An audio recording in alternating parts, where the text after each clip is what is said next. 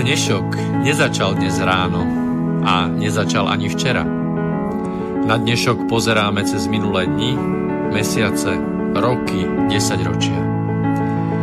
V relácii Inforovnováha hľadáme odpovede na otázky, na otázky, ktoré kladie sám život, najmä ten spoločenský a politický. Dnešok totiž naozaj nezačal dnes ráno. Je pokračovaním včerajška, predvčerajška, baj udalostí spred 50, 80, 100 a viac rokov.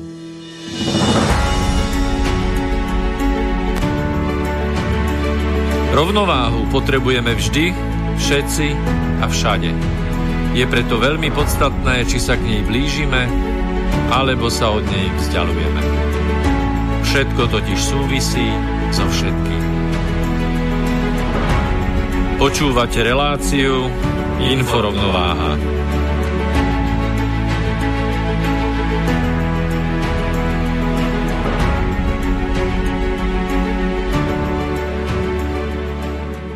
Príjemný dobrý večer, vážení priatelia po celom Slovensku a vlastne aj po celom svete. Počujete veľmi správne, začína 46. Inforovnováha a to napriek tomu, že len včera odznela 45. Je tomu tak preto, lebo sa udalosti rýchlo, rýchlo, rýchlo e, nabalujú, rýchlo sa dejú a čoraz viac skloňujeme aj vy doma, aj my doma, aj v štúdiu, aj na pracoviskách, aj medzi priateľmi. Skoro som povedal, že aj s priateľmi pri pive, ale tých je úžasne málo, pretože nám nejaká naša vodcovská takmer sekta zakázala slobodne existovať. Takže priateľmi na pive si o tom nehovoríme. No pred krčmou, pred krčmou hovoríme. Asi pred krčmou, áno. Ale určite jedno z najskloňovanejších e, slov v poslednom období na Slovensku, samozrejme popri hlupák a podobne, a prípadne koronavírus alebo možno nejaký COVID, máme určite slovo sloboda.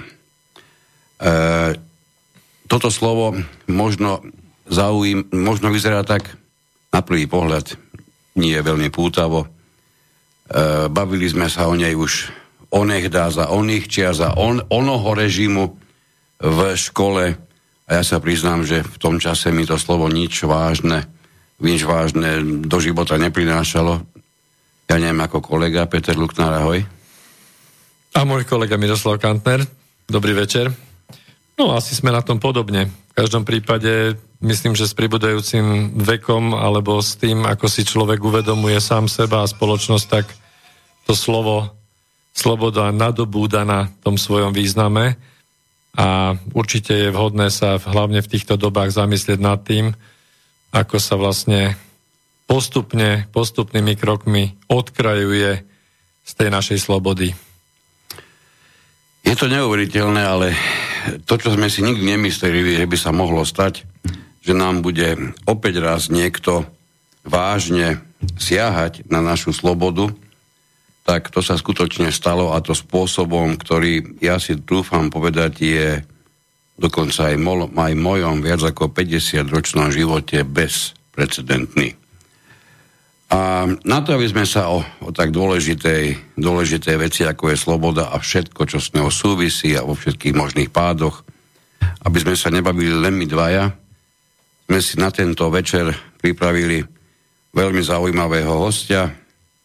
Pripravili sme si doktora morálnej teológie, počujete dobre, tí, čo ste nezaregistrovali pre istotu ešte raz, opakovanie Matka múdrosti, doktora morálnej teológie.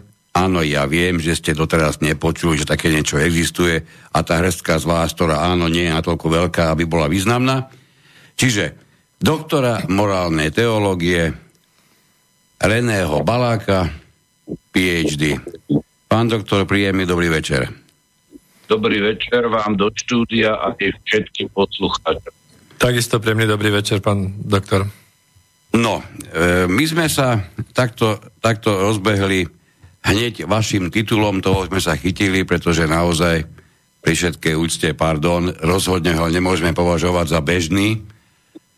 Čo by ste nám o tomto, o tomto, chce, o tomto nie chceli? Ja viem, že vy sme sa dnes už bavili po telefóne a veľmi ste o tom hovoriť nechceli a ja by som veľmi rád, keby ste aj, keby ste aj našim poslucháčom časť z toho, čo sme sa o titulovaní a o vzdelaní bavili, aby ste nám to tu povedali znovu, pretože samozrejme ja si nebudem namýšľať aj medzi našimi poslucháčmi je dosť takých, ktorí si neuveriteľným spôsobom potrpia na tituly, ktoré počas života nazbierali. Pán doktor, ako je to u vás? No dobre, takže aby sme e, mierne pozmenenej podobe zopakovali to, čo sme si povedali po telefóne, prestaneme sa oslovovať titulmi počas celej relácie. Výborne, ja ďakujeme. Vysvetlím dôvod prečo.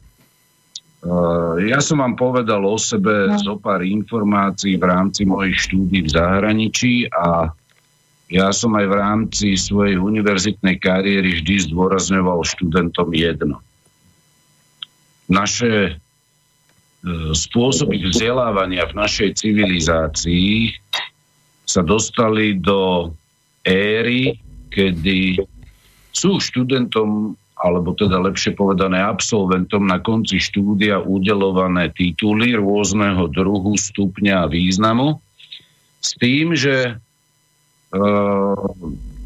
za týmto titulom nie vždy sa kryje to, čo by sme mohli nazvať poznanie a múdrosť. Čiže častokrát sa jedná o to, že získaný titul deklaruje len jedno, že daný človek e, absolvoval určitý typ vzdelávania, napríklad vysokú školu alebo nejaké doktorantské štúdium, ale v podstate on dostáva doklad o vzdelaní, kde už sa stáva, nechcem povedať, že výnimkou, ale nie je to pravidlo, že by sa s tým krylo poznanie pravdy, kritické myslenie, schopnosť nejakého konceptuálneho a aj kontextuálneho myslenia a hľadanie pravdy. Preto hovorím už dlhé roky, je to skoro 20 rokov, že keď má človek papier na hlavu, poviem to tak možno vulgárne, že to nie je taký akademický jazyk, keď má človek papier na hlavu, ešte neznamená, že v nej niečo má. Takže...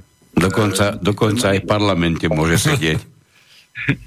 Áno. A, a to, čo máme my dnes v rámci našej parlamentnej alebo teda zákonodarnej moci a v rámci výkonnej moci k dispozícii na výslní teda toho nášho slovenského politického neba, ktoré by som skôr nazval peklom, tak to je presným, by som povedal, takým exaktným dôkazom toho, že tieto slova platia.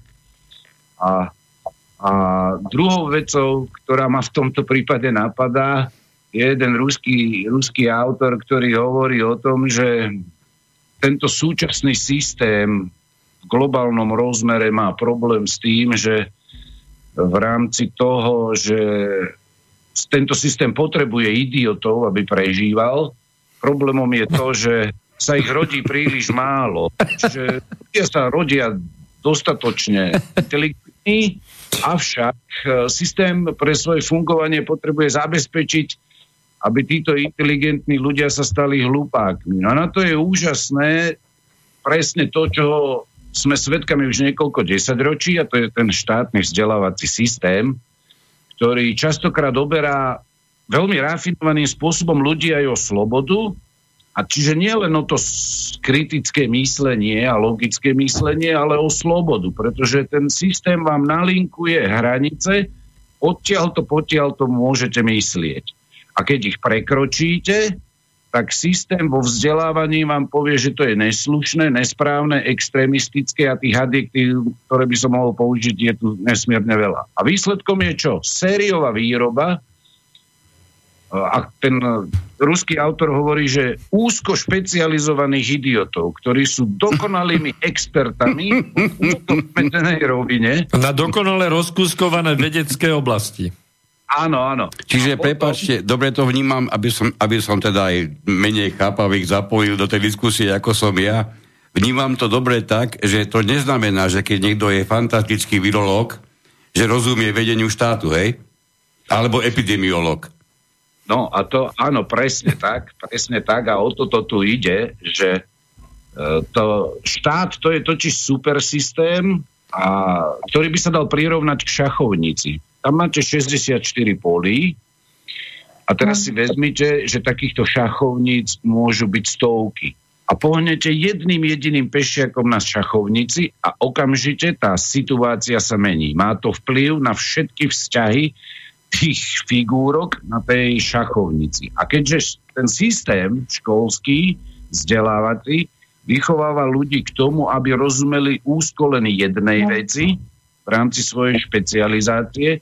Oni potom nie sú schopní pochopiť iné oblasti ľudského života a celej tej reality a potom si tí ľudia neuvedomujú, napríklad poviem ten príklad e, zo súčasnej situácie a nejaká pandemická komisia, čo je inštitút, alebo teda skutočnosť, ktorá nemá oporu v žiadnom zákone. Presne tak. Oni sa pre niečo rozhodnú, Uh, sú tam nominovaní podľa veľmi zvláštneho kľúča určitý od, úzko špecializovaní odborníci. Pán, pán Malek, prepačte, vy si myslíte, že vy ten kľúč ovládate, alebo ste ho videli, pretože ja teda som sa snažil, kolega takisto, ale my sme kľúče našli. Kľúče nie sú.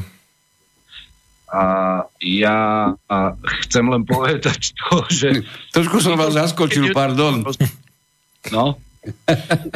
tak oni, oni si neuvedomujú, že to ich rozhodnutie môže mať kataklizmatické následky na ostatné roviny života spoločnosti a ľudí, ktoré v nej sú.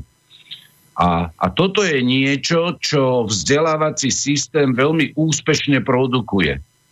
Jednoducho je to sériová výroba vysokých špecialistov, ktorí neuvažujú v koncepte celého štátu, v kontexte života miliónov ľudí, jednotlivých sekcií, ktoré oblasti ľudského života. A potom to takto vyzerá, ako vyzerá, kde sa pomocou aj médií, aj propagandy, aj iných prostriedkov ovplyvňovania ľudského myslenia, dostanú ľudia do pozície, že nechápu vlastne, čo sa to s nimi deje. Lebo to, že ľuďom odobratá protiústavne sloboda, je každému sedliackým rozumom uvažujúcemu človeku úplne zrejme. Ale to, o čom sa debatuje, to je prezentované ako to podstatné. A to je nejaký vírus, nejaký infikovaný, nejaký pozitívny, nejaký testovaný, nejaký netestovaný, ale to podstatné v podstate v záplave týchto informácií zmizlo. Zo zorného poľa vlastne tých, tých nielen tých, čo o tom rozhodujú, ale v podstate z zorného pola tých uh, postihnutých ľudí, ktorí týmito opatreniami, ktoré nie sú v súlade s ústavou, nesmierne trpia. No počkajte, teraz ste ma úplne vyhodili z konceptu. Ja som stále bol v tom, že postihnutí sú oni. A teraz som sa dozvedel od vás, že postihnutí sme my. no, áno. Trošku treba veci odľahčovať, lebo priznám sa, že ak by sme tu mali dennodenne naplňať svoje životy tým, že budeme do, od rána do večera hovoriť o hlupákoch, od rána do večera hovoriť o niekom, kto s veľkými ťažkosťami skončil, skončil e, svoju školu a aj tomu museli tomu pomáhať cudzí ľudia a jeho oprávnenie kritizovať niekoho, kto má za sebou skutočné vzdelanie, tak to by sme tu naozaj trávili iba na tomto celý, celý, celé vysielanie, ale toto nie je našim cieľom. Jednu vec by sme, e, neviem, či ste chceli tomu ešte niečo, niečo dopovedať. Myslím si, že sme vystihli podstatu celého toho problému v rámci vzdelávania e, a jeho následkoch na súčasnú situáciu. Netreba asi takú veľmi dodávať. Veľmi ma teší, že je veľké množstvo stále ešte našťastie a je to viditeľné, že čím pôjdete asi viac na tej pomyselné zemeguli, či zemeplacké, či zemekocké, mne to je úplne jedno, čo to je, tak tým viac e, na východ sa vám bude diať, zrejme mi to asi potvrdíte, keďže ste taký svetobežník, že čím na východ viac bude, sa budete uberať, tým budete viac narážať na tú, nazvem to tak, tak vnútro debatne, takú skutočnú inteligenciu. No. možné to je, v určitých štátoch sa podnikli totiž kroky, aby sa prinavrátili do vzdelávacieho procesu, alebo teda systému, napríklad v Rusku, tam veľmi intenzívne prebiehali debaty o zavedení astrofyziky, výučby šachu a logiky na základné a stredné školy. Samozrejme sa jedná o primerané rozsah a hĺbku toho učiva, ale ide mi o to, že e, v rámci celkovo situácie, čo sa týka inteligencie, e, v posledných 100 rokoch prebehol veľmi zvláštny proces, kedy sa inteligencia v Európe zvýšovala a potom prišiel po roku 89 taký určitý zlom, kedy, kedy v jednej takej v jednom takom dialogu to vyjadril jeden môj bývalý profesor z Belgicka, že dnes, keď sa ho rozprávam s dieťaťom a poviem mu, že toto je veľké zlo, to nikdy nerob, tak dnes mi to dieťa nerozumie. Ale keď som to hovoril ja ako človek, ktorý mal povedzme 50 rokov, on má už teraz k 90, ten môj profesor, tak, tak vtedy mi rozumelo každé dieťa, že toto nemá robiť. A, a my žijeme v dobe, kedy v rámci tej doslova až absolutizovanej slobody si určujeme, že rozhodneme sa, toto je zlo, keď nám to vyhovuje, je to zlo a keď nám to nevyhovuje, tak je to dobro. Čiže my sme nejakým spôsobom e, stierali tie rozdiely v posledných tých 30 rokoch medzi aj pravdou a lžou a medzi slobodou a záujmami spoločnosti.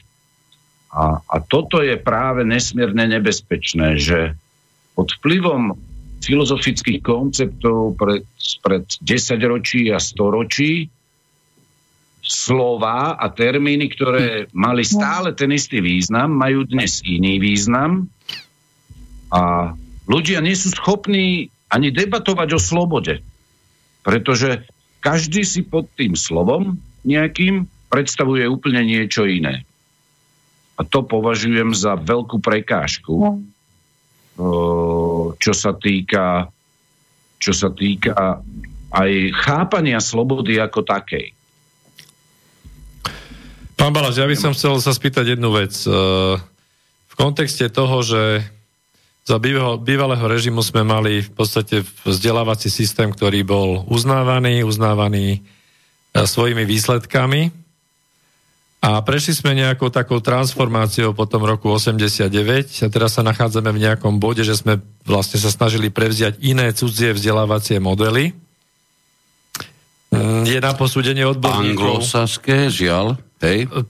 Fínske modely my pre, preberáme, hej, momentálne. To, to momentálne, ale doteraz sme preberali hlavne tie anglosaské, áno, a že, lebo tie sú zaručené najlepšie. Áno, ale bolo, bolo, bolo zrejme, že tie výsledky tý, tohto nášho systému, ktorý bol tu, boli dostatočne dobré, alebo boli minimálne na tej úrovni, ak nie lepšie, alebo lepšie, opravte ma, ako tie z toho anglosaského systému, alebo z toho západného. A teraz sme vlastne pokročili v tom, že chceme sa nejakým spôsobom e, v rámci toho priestoru etablovať a vyrovnať, čiže preberáme systémy, ktoré niekde sú overené v zahraničí, ako keby sme zabudli na to, že sme to tu vedeli robiť, ako ke, keby každý to teraz mal dať na kaderníka hej, v rámci e, ministerstva. A ako to vnímate ešte v kontexte toho, že teraz sa to, to vzdelanie, vzdelávanie, ktoré tu bolo nejako nastavené, z môjho pohľadu už teda v, v kvalite zníženej, teraz transformovalo na nejaké e, dištančné. Viem, že teda máte deti, my máme tiež deti, vieme, ako to vyzerá teraz v domácnostiach. Čiže z vášho pohľadu to vzdelávanie dištančné, keď, keď je to dlhodobé alebo dlhodobejšie, lebo nebavíme sa o mesiaci, ale keď sa už bavíme o tom, že sa deti vzdelávajú z domu, 3-4 mesiace, pol roka, alebo nebude aj celý rok, že aký toto môže mať dosah na, na, na tú úroveň vzdelania ako takého? Z vlastnej skúsenosti, kedy som bol v určitých obdobiach e, v rámci svojich štúdí donútený veľmi vážnymi okolnostiami na niekoľko mesiacov takzvanému dištančnému vzdelávaniu, môžem povedať, že to má katastrofálny vplyv negatívny vplyv. No, vysvetlím prečo. Uh, kontakt medzi žiakom a učiteľom, medzi študentom a profesorom nie je nahraditeľný ničím iným. Presne ničím tak, iným. samozrejme. Ten osobný kontakt, samozrejme. Samozrejme. Jednoducho to je niečo, čo v rámci interpersonálneho dialogu medzi dvoma osobami nenahradíte nikdy. Nikdy. Ja si pamätám na čas, keď môj jeden z profesorov odišiel na 6 mesiacov do Austrálie a ja som u neho písal dizertačnú prácu. To bola čistá katastrofa.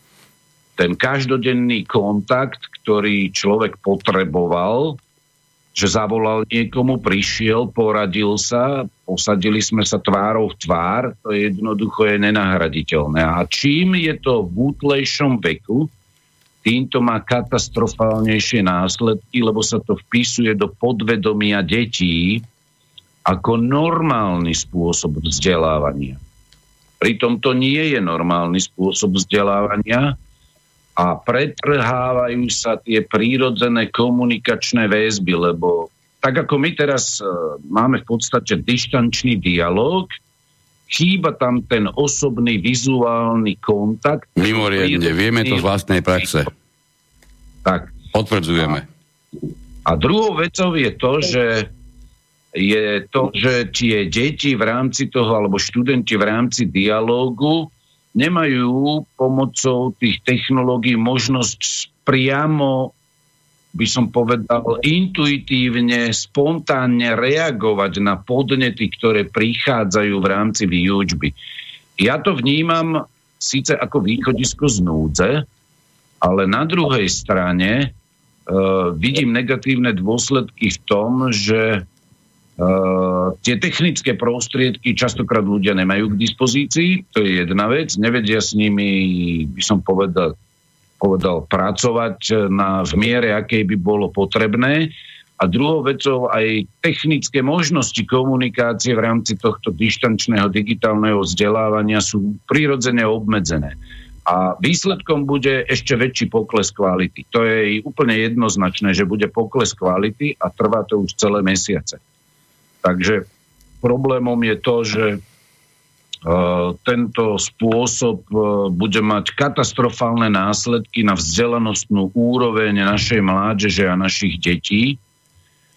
A to zabrzdí tú tzv. vzdelanostnú spoločnosť, ktorú tu propagujú už 30 rokov politici, jej úroveň, úroveň myslenia kritického dosiahnutých vedomostí. A keď ste spomenuli vy to, že po roku 89 a pred rokom 89, tak ma napadlo to, čo ešte sme si nepovedali.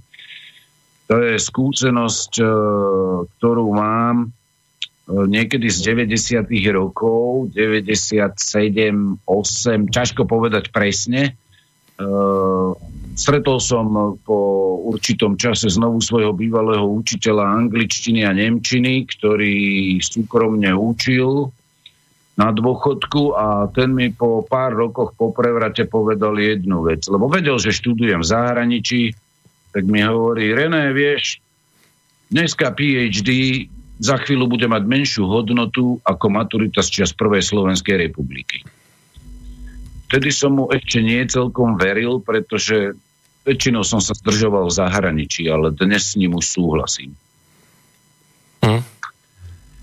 Dosť smutné povídání, ako by povedali naše rodiny a priatelia trošku na západ od nás.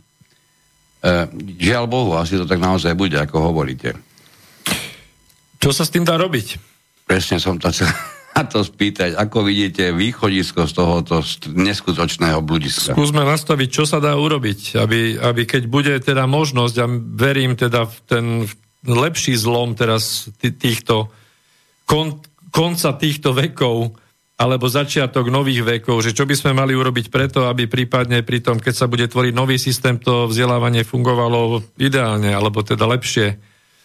No, alebo, alebo postavme aj nejaký ideál, aby sme vedeli potom, že nejaké méty, kam sa máme šplhať, keď to bude možné?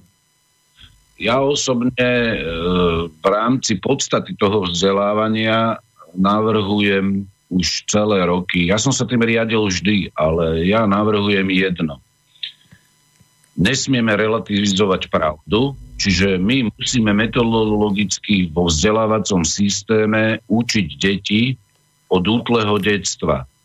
Máme dve protikladné tézy A a B, ktoré sú v protiklade a my musíme hľadať, ktorá z nich je pravdivá. Toto si ľudia neuvedomujú, že toto ich oberá o slobodu, keď prestanú takto uvažovať metodologicky. Ten, ten, ten spôsob, tá šablóna, ako majú myslieť. Lebo e, ja to vysvetlím na princípe obyčajného elektrikára. Máte zásuvku, kde máte tri konektory a predsa nemôže elektrikár tvrdiť, že tam, kde je živá fáza, že tam je zem. Alebo naopak. To je bolo dosť smutné. Je, No, jednoducho. A toto je problém nášho vzdelávania, že tu sa robia syntézy z protikladných vecí. To je najzásadnejší problém. Uh-huh. Toto je príčinou, že ľudia nechápu súčasnú realitu ani v otázkach tej slobody, o ktorej budeme hovoriť. A druhá vec, ktorá je dôležitá, v rámci vzdelávacieho systému. Ja som svojho času pred voľbami pripravoval, teda spolupodielal som sa na programových tézach istej politickej strany, ktorú nebudem menovať teraz. Ani to nie je dôležité?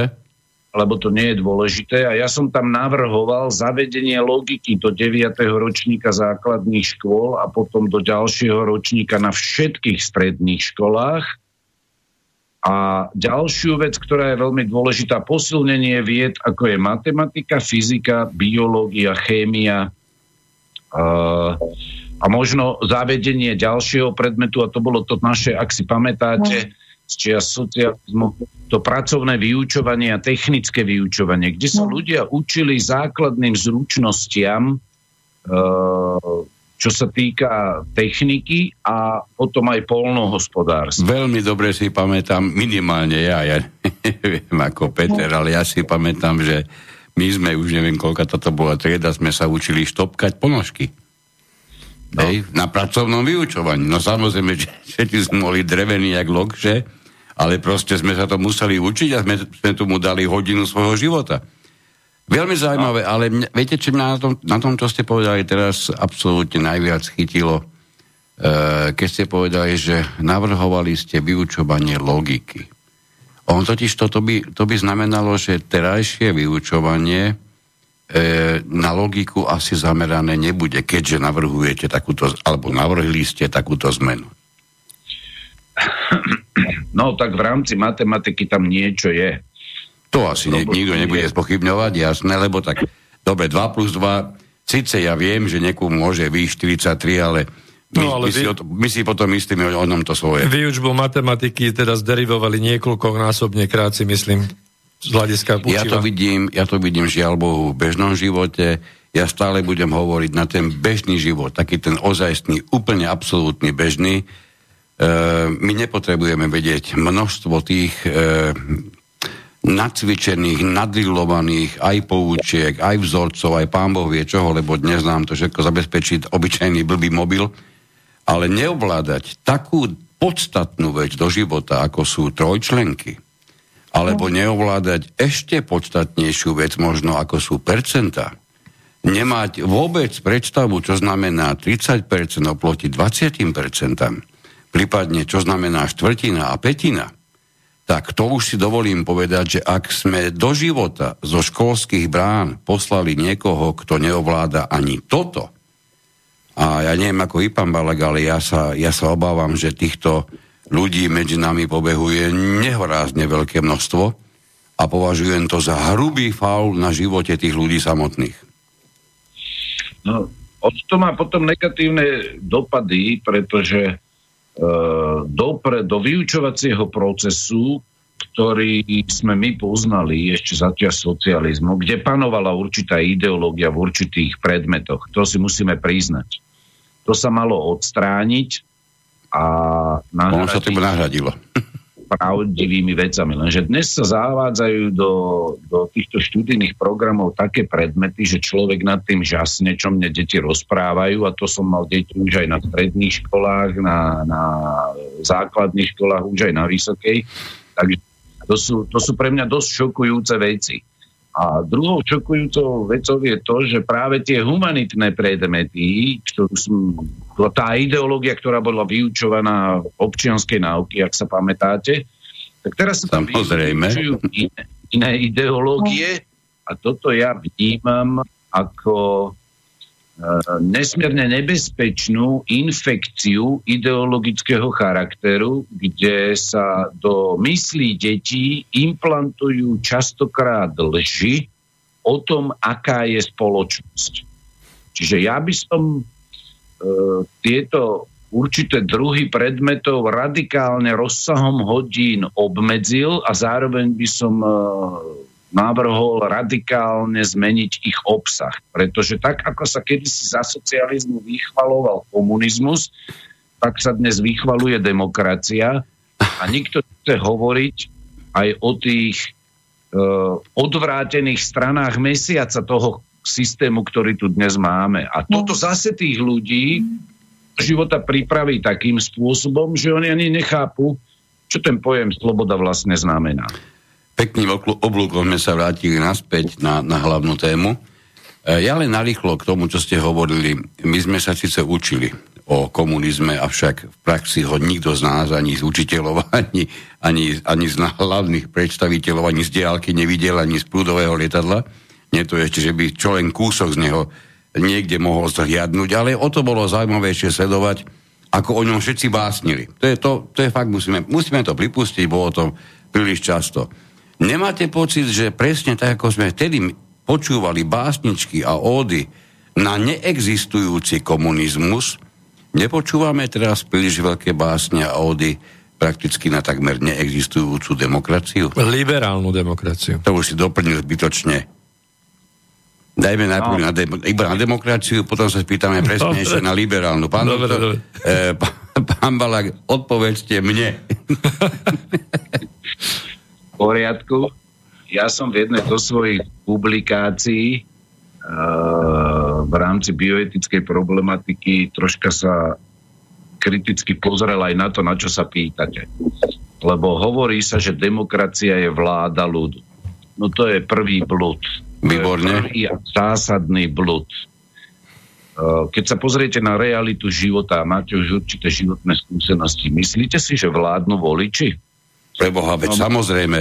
Mne stačí jediný jeden pohľad na plačovku a ja som presvedčený, že vládnem. Ale toto mi tu teraz nehovoríte, lebo mne sa normálne rozklepali ruky a pozerám od včera celú noc a celý deň dneska pozerám uh, e, CNN a tam predsa veď voliči rozhodujú tam v tom veľkom divadle teraz v amerických voľbách. To si nie? minimálne o hodinu ste predbehol ma... vysielanie, tomu sa určite ste ma chceli, Ste ma chceli teraz tak, takto rozhodiť? Teraz, že voliči naozaj nerozhodujú?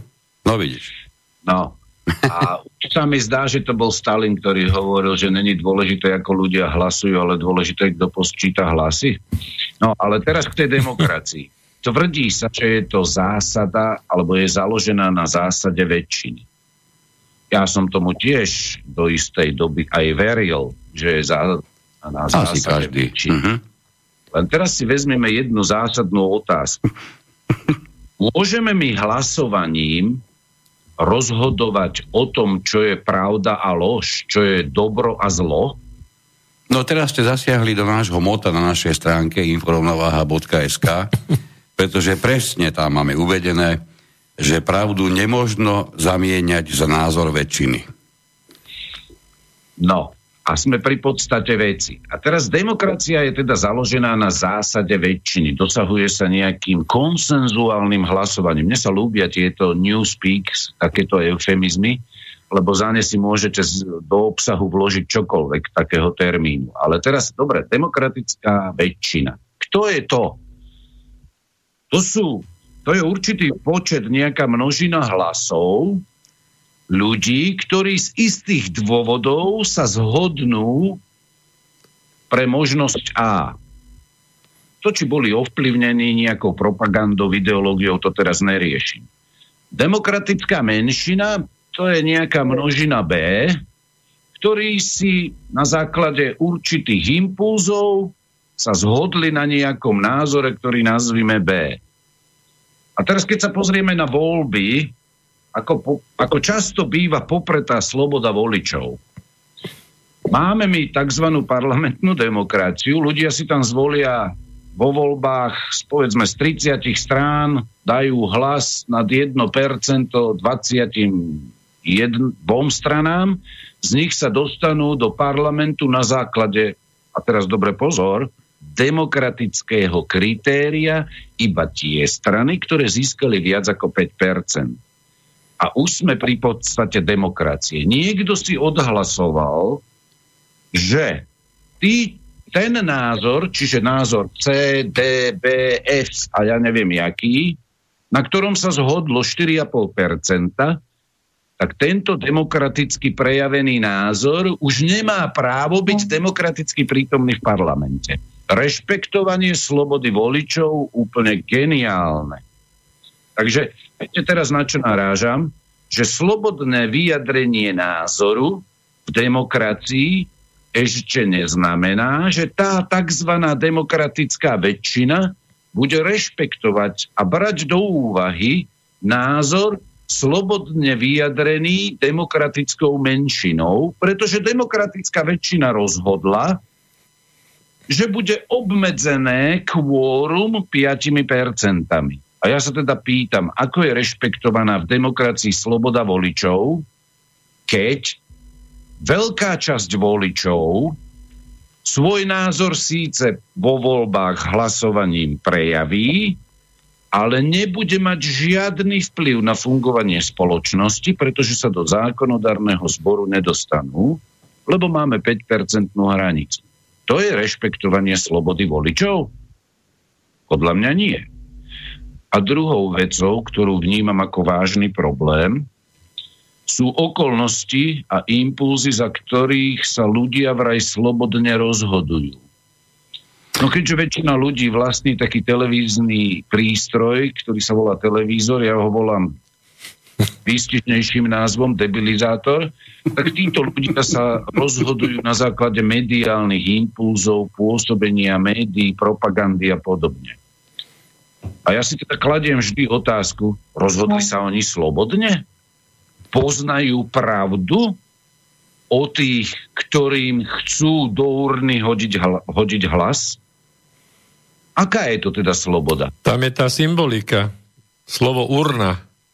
Svoj hlas pochováme v urnách. Výstižne povedané, ale toto vnímam ako ja za jeden z kardinálnych problémov demokracie, že človek častokrát je motivovaný médiami, ktoré vytvoria hranice jeho myslenia, by uvažoval iba v určitých kategóriách a tým oberú toho človeka o slobodu rozhodovania, čiže ho oberú o zodpovednosť za jeho rozhodnutie. Ten človek, oklamaný médiami, je potom schopný zvoliť za svojho zástupcu vrcholne nemorálnu kreatúru, častokrát kriminálnikov, podvodníkov a zločincov. A prečo tomu tak je? Pretože bol obratý o slobodu.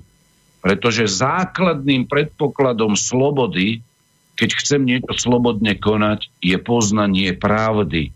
Čo v najväčšej miere poznať pravdu o tom, komu ja chcem delegovať svoj hlas. A toto vnímam ako e, vážny problém demokracie, lebo v tejto demokracii, tak ako je nastavená, je možné hlasovať o tom, že určitý elementárne pravdivý fakt vyhlásime hlasovaním za lož. Toto je problém.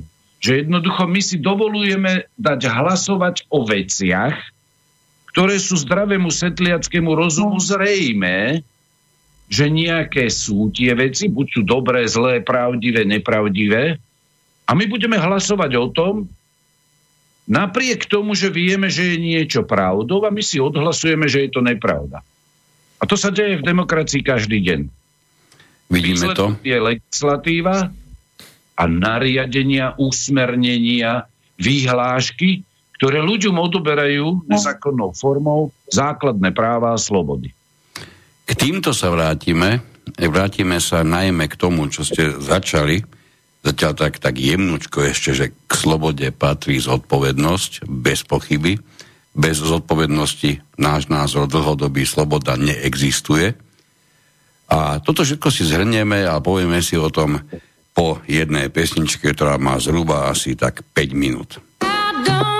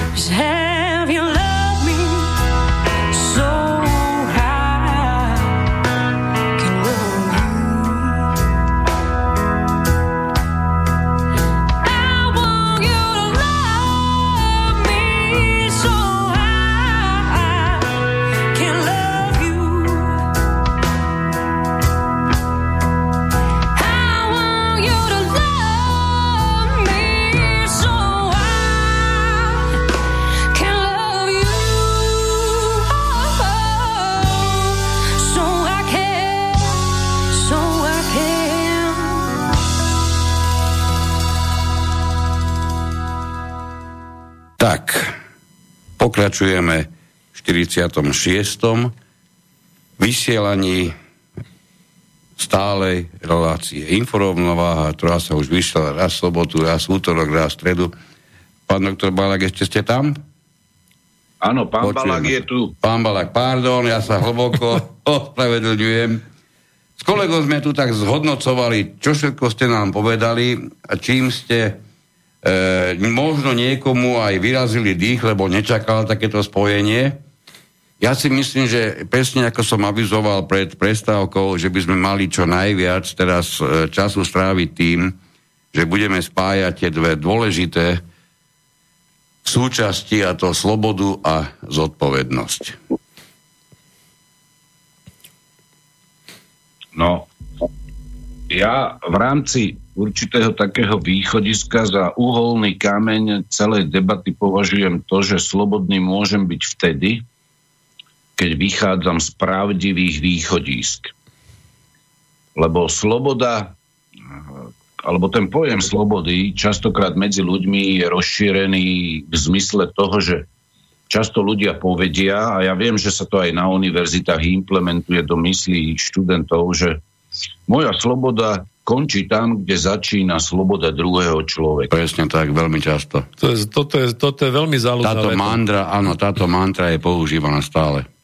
No, len viete, keď odjak živa vyrastáte v takom systéme, ktorý vám toto neustále opakuje, tak tým implantujete do mysle človeka to, že no môžu nastať v živote situácie, kedy vraj moja sloboda narúša slobodu toho druhého, ano. čiže ja nesmiem ano. určité veci robiť. Keď nastanú, alebo keď sa splnia určité podmienky, tak ja nemôžem uplatňovať svoju slobodu. Ale tento blúd, no jednak je veľmi ťažké definovať slobodu ako takú. Tie najjednoduchšie a najpodstatnejšie veci, to je niečo, čo sa ťažko definuje slovne.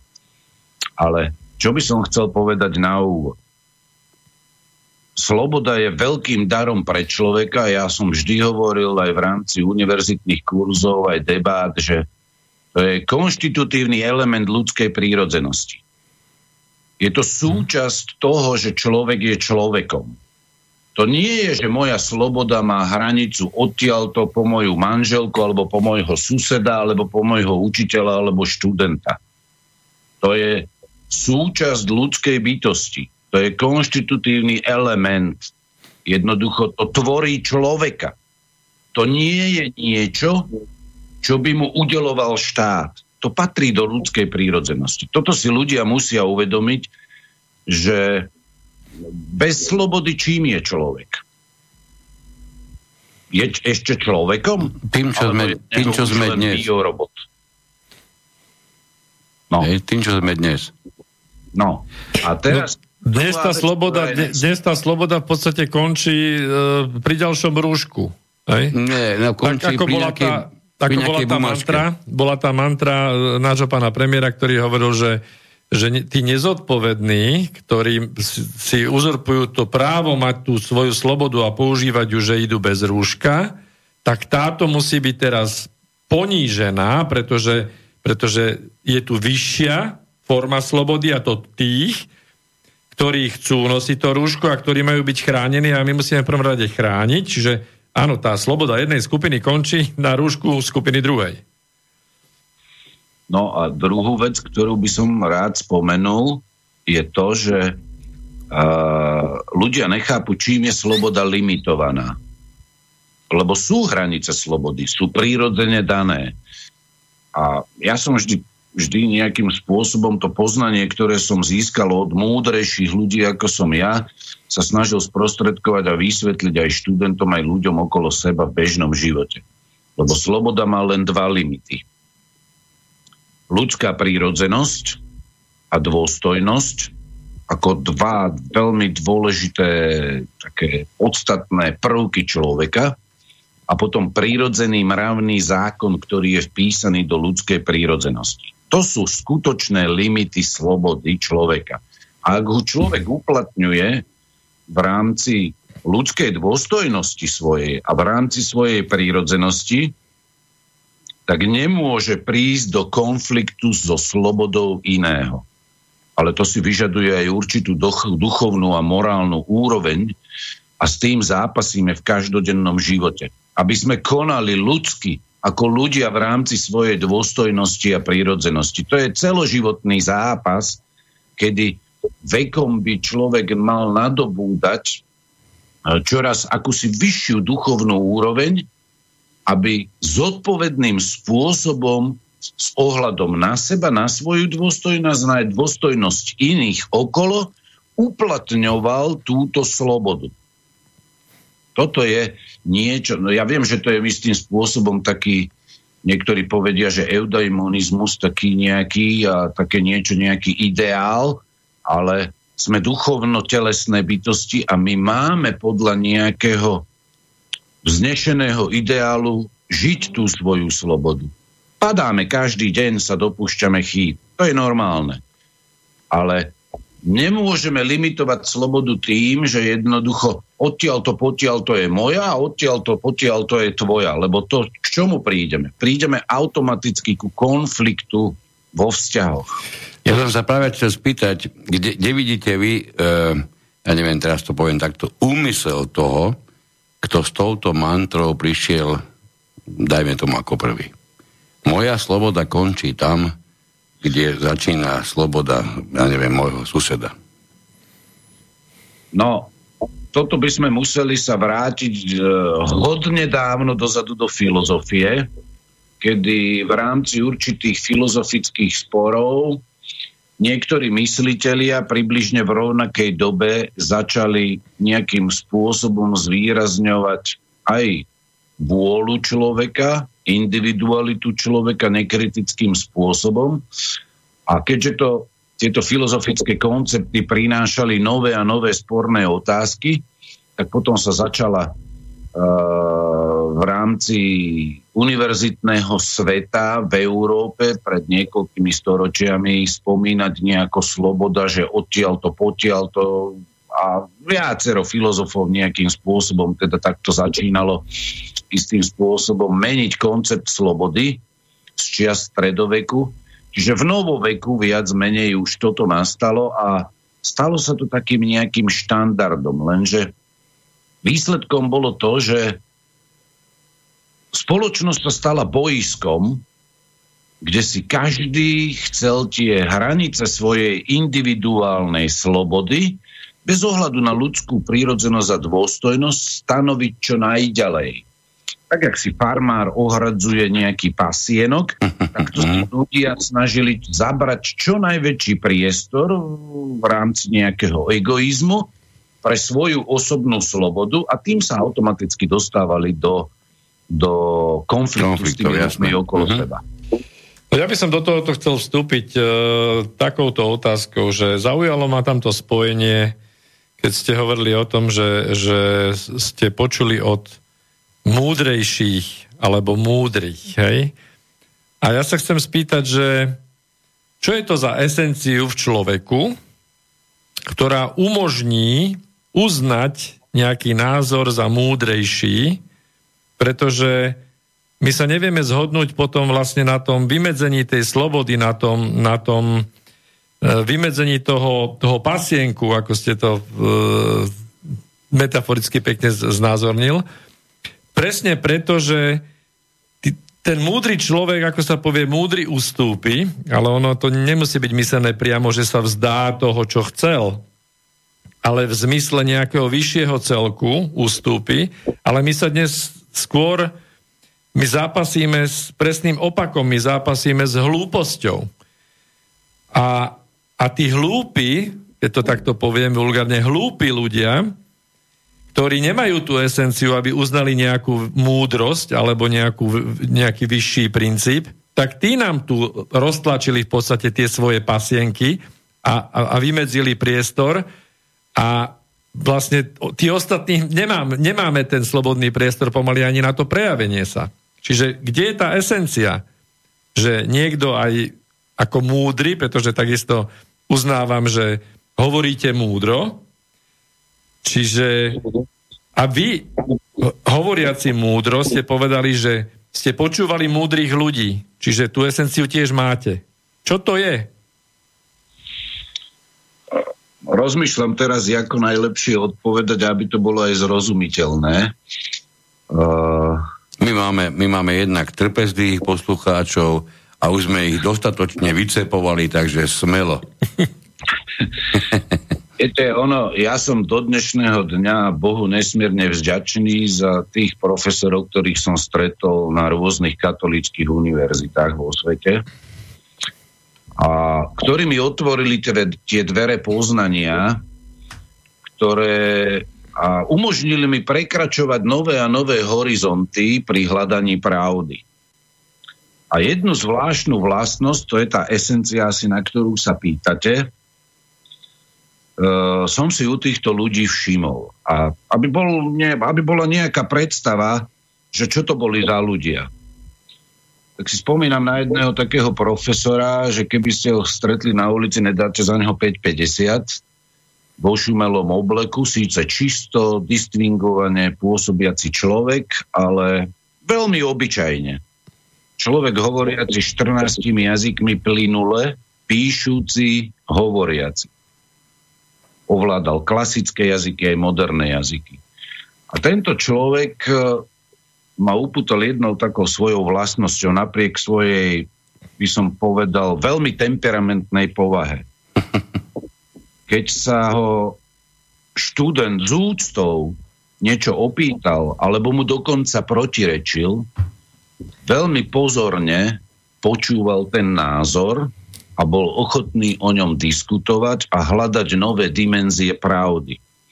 Lebo my vždy na niečo pozeráme určitou svojou vlastnou optikou. Osobnosť každého človeka je jedinečná a aj na tú slobodu pozeráme na základe svojho poznania, svetonázoru, náboženstva, ideológie, všetkého možného, čo sme v živote stretli. A preto ten náš pohľad na slobodu človeka je jedinečný. A títo ľudia, z ktorých som mal možnosť, a som za to vďačný, stretnúť vo svojom živote, oni prejavovali veľkú úctu voči nám, hlúpým študentom, keď to mám tak povedať, lebo vtedy ešte to naše poznanie spred 30 rokov nedosahovalo ani stotinu toho, čo sme sa pri nich naučili.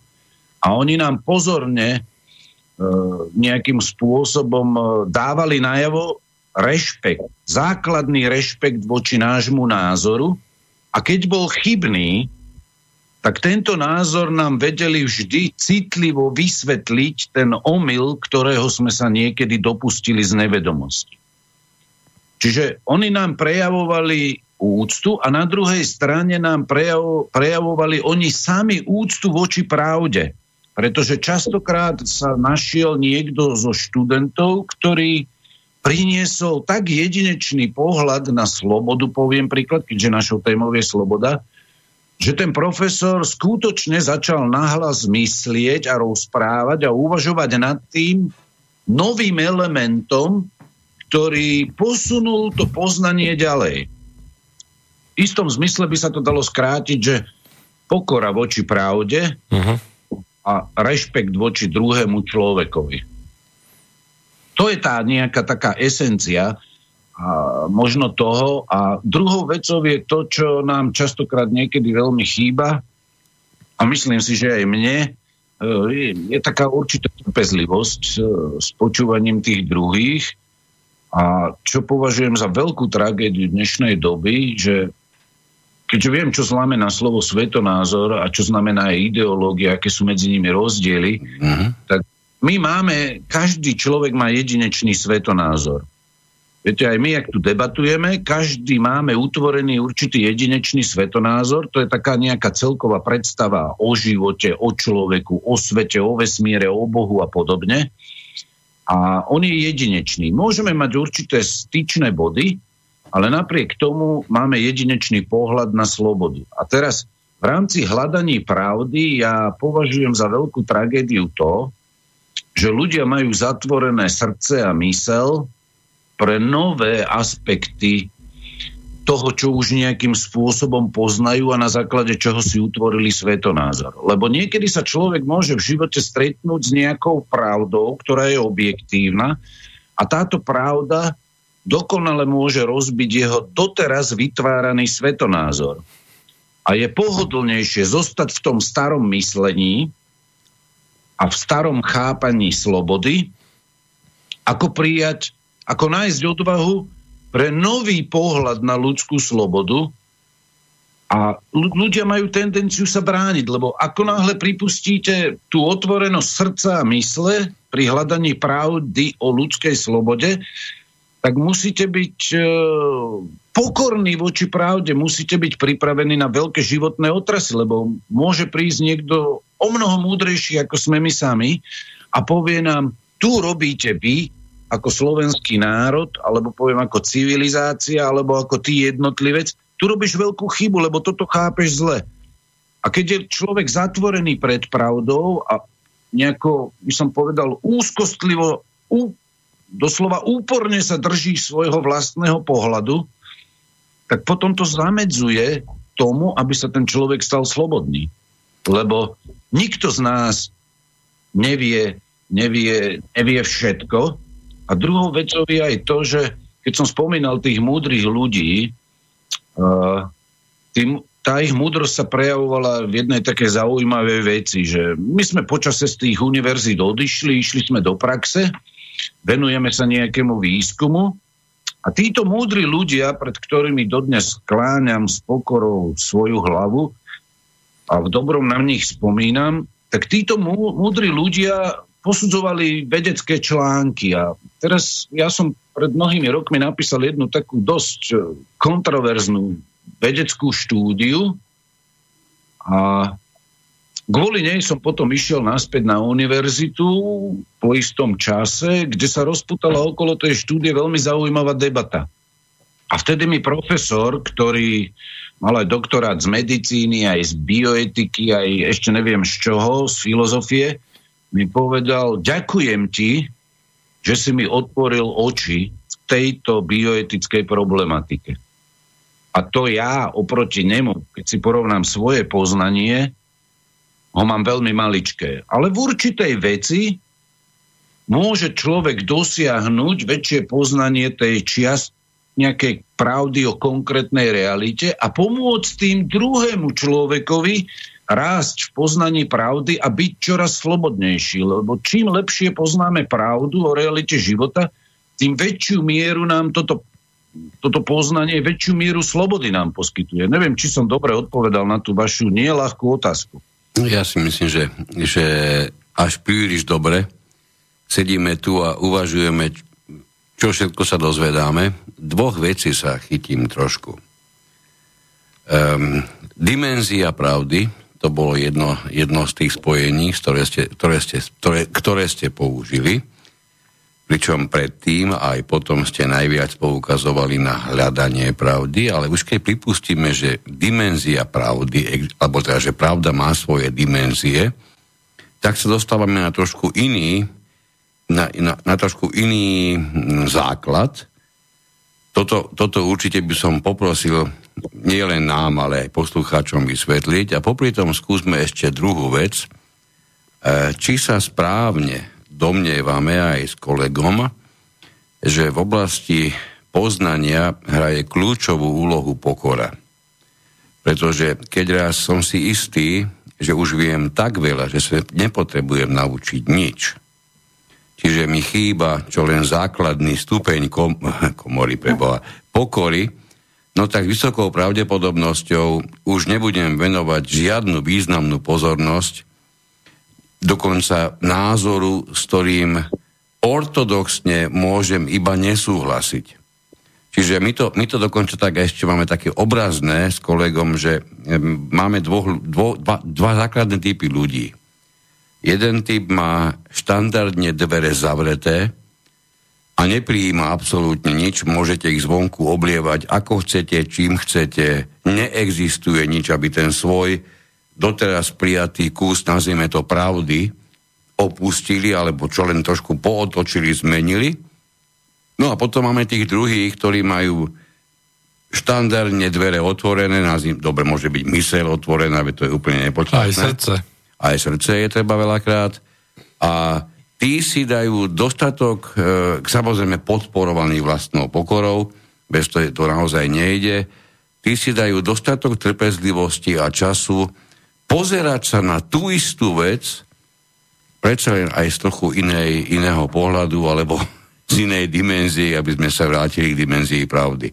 Čo vy na to? Možno to bude dobre vysvetliť, no to sú také ťažké otázky toto, ale možno to bude dobre vysvetliť. Že vám neslúbili na dnes ľahké otázky. Eh, na, na úplne, úplne takých bežných veciach, ktoré sú súčasťou našich dní. A dobre viete, že tu sa v rámci koronahystérie hovorí o tzv. dobrovoľnom a možnom plošnom nariadenom očkovaní obyvateľstva proti COVID-19. A štandardne ľuďom, keď poviete, že je vakcína, tak môžete na ten problém nazerať z rôznych úhlov pohľadu, kde si vyberiete určitú dimenziu pravdy o vakcíne a vakcinácii. Poviem príklad právny pohľad že sú určité zákony, legislatívne predpisy, ktoré chránia, chránia e, povedzme pacienta. A ja prečítam jednu vetu, že vo, zásah v oblasti zdravia podľa dohovoru o ochrane ľudských práv a slobod, čo sa týka biomedicíny a podobne, sa môže vykonať iba vtedy, ak osoba, ktorej sa to týka, bola informovaná a so zásahom vyjadrila súhlas. Pred zákrokom musí byť osoba primerane informovaná o jeho účele, povahe, ako aj o následkoch a rizikách zákroku a musí svoj súhlas, tá príslušná osoba môže svoj súhlas kedykoľvek zrušiť. A teraz k tým dimenziám pravdy, povedzme o vakcíne jeden názor môže byť taký, vakcína zachraňuje život. Potom príde biochemik a toxikológ, ktorý povie, vakcína obsahuje toxické látky, neurotoxické jedy. Potom príde epidemiológ a povie ďalšiu dimenziu pravdy. Vakcína zabraňuje šíreniu nejakej choroby.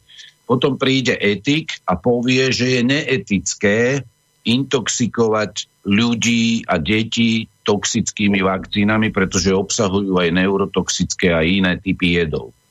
Potom príde politik a povie ďalšiu dimenziu pravdy o celej problematike vakcinácií proti covidu. Uvažujeme, debatujeme na politickej úrovni že či to bude plošné, či to bude dobrovoľné alebo povinné. Potom príde expert z pandemickej komisie, ktorý to vidí svojím pohľadom, tú pravdu o vakcinácii. Tragik.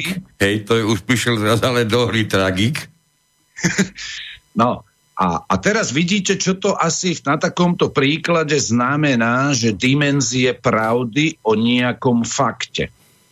Každý vidíme určitý, tú pravdu pod určitým zorným úhlom. Tak. A málo kto vidí pravdu v celom jej rozsahu.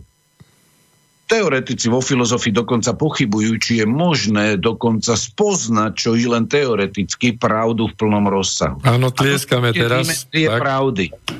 Tak. Viete?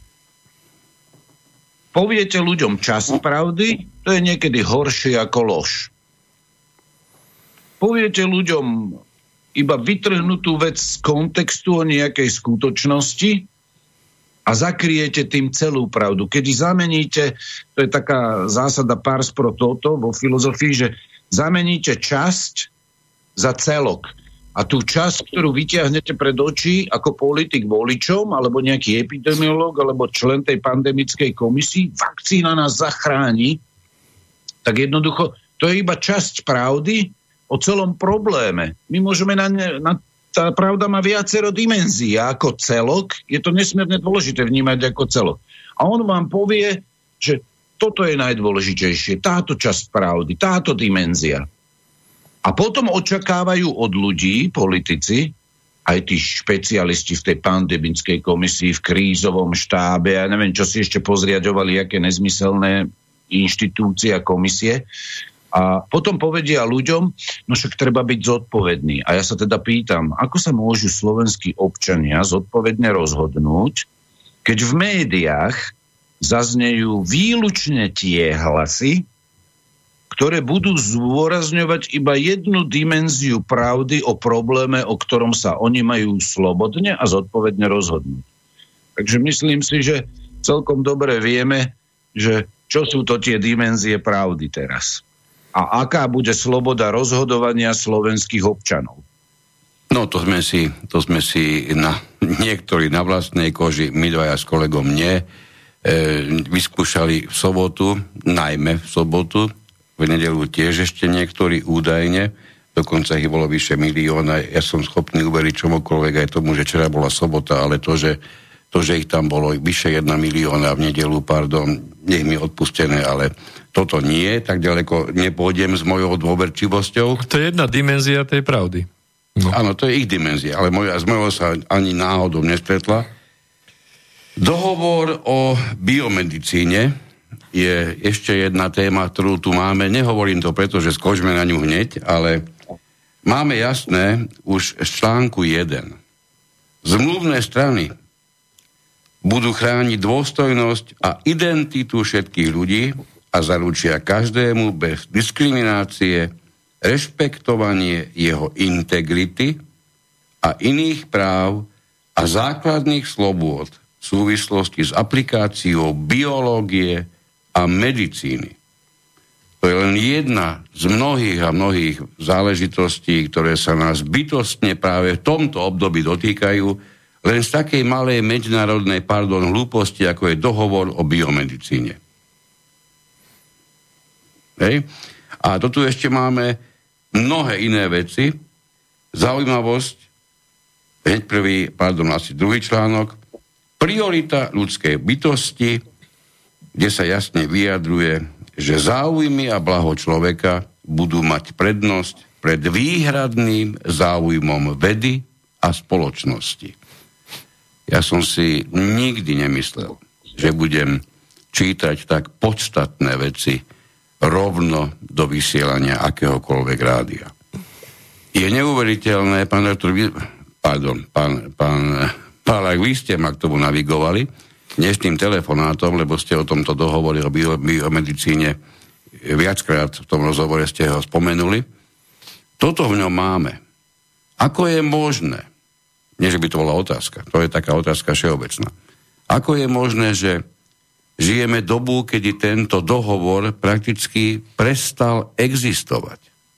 Ako je možné, že sa vôbec niekto, kto má zodpovednosť za viac ako 5 miliónov občanov a sedí v parlamente, môže vyjadriť, teraz to poviem prenesenom význame, kašleme na všetky zákony, je nemysliteľné, aby sme uprednostnili záujem jednotlivca pri, pred verejným záujmom. Toto bol schopný poslanec naozaj nahlas vysloviť pred kamerami.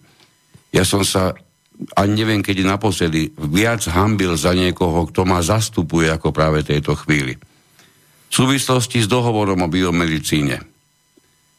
Opäť taká štandardná otázka. Ako to vidíte vy? No, viete, také paradigmatické zmeny v spoločnosti sa dejú v určitých historických rozostupoch. Vysvetlím prečo. Normálni ľudia žijú v normálnych rodinách. Muž, žena, deti. Je predchádzajúca generácia a je nasledujúca generácia, to sú tie deti. Čiže máme starých rodičov, rodičov a deti. Dĺžka života jednej generácie je cca 70-80 rokov, vo výnimočných prípadoch aj 90 a 100 rokov. Ak chcete ľuďom zobrať niektoré z ich práv a slobôd, tak nesmiete to robiť príliš často, pretože každý z nás máme nejakú osobnú históriu svojho vlastného života. Čiže Tí, ktorí sme už trošku starší, si pamätáme socializmus, ideológiu komunizmu, marxizmu a podobne, obmedzovania niektorých ľudských práv. A my teraz vidíme, že sa nám vrátili v niektorých aspektoch tie obmedzenia a zločiny proti základným ľudským právam a slobodám, ktoré sme prežívali aj v časoch socializmu. Nemôžete si povedať slobodný názor bez toho, aby ste neutrpeli nejakú sankciu rôzneho druhu. A preto si treba uvedomiť, že tá dĺžka života, priemerná dĺžka života človeka, to je veľmi dôležitý predpoklad na to, aby ste vy mohli siahnuť ľuďom na ich základné práva a slobody. A teraz sa pozrime na to, kedy sa takýmto brutálnym spôsobom porušovali a odnímali základné ľudské práva a slobody. E, nikdy by som si nebol myslel, že to poviem, ale poviem to. Ani za socializmu v drvivej väčšine ľudí neboli tak obmedzované práva a slobody, ako sú dnes. Pamätá si niekto z čia socializmu, že boli zákazy vychádzania na základe nezákonných dôvodov. Tí komunisti mali aspoň toľko chochmesu, že keď chceli niečo obmedziť, tak urobili na to zákon. Ale keď sa vrátime ešte ďalej do histórie, tak máme prvú Slovenskú republiku. To bola veľmi zaujímavá epocha dejín, ale mala tam aj jednu škvrnu historickú a to boli zase to, čo nazývame obmedzením základných ľudských práv a slobôd, určitého etnika a určitých skupín obyvateľstva. Transporty do sústreďovacích táborov, odsuny alebo teda deportácie z územia Slovenska. Nejde mi len o Židov, ide aj o normálnych slovenských občanov, kresťanov, katolíkov, Rómov. To je úplne jedno.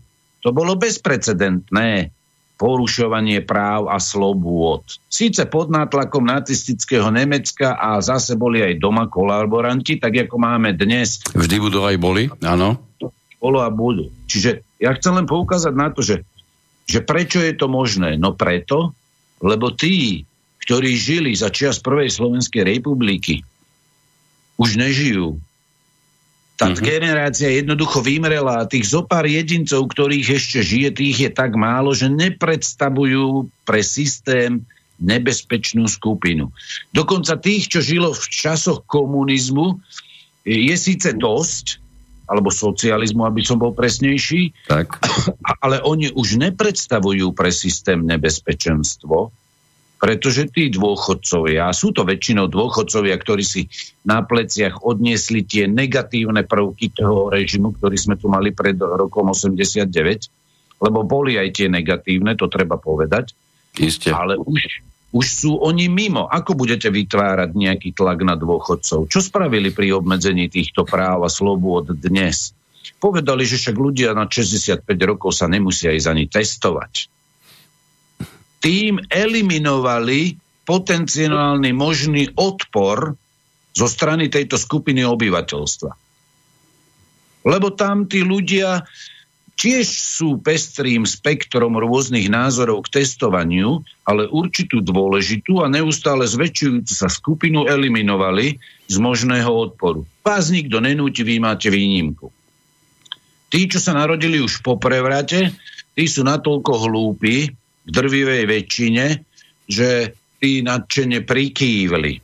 Ja som videl v radoch stáť rodičov, keď som išiel okolo autom s malými deťmi, ktoré nemali 5-6 rokov, viac nemohli mať rokov. Ja som dokonca pozoroval to naozaj z okna, našťastie takým voľným pohľadom a žiaľ dokonca poviem, že tam bolo mnohokrát niekde v tej rade sa objavili matky s kočíkmi.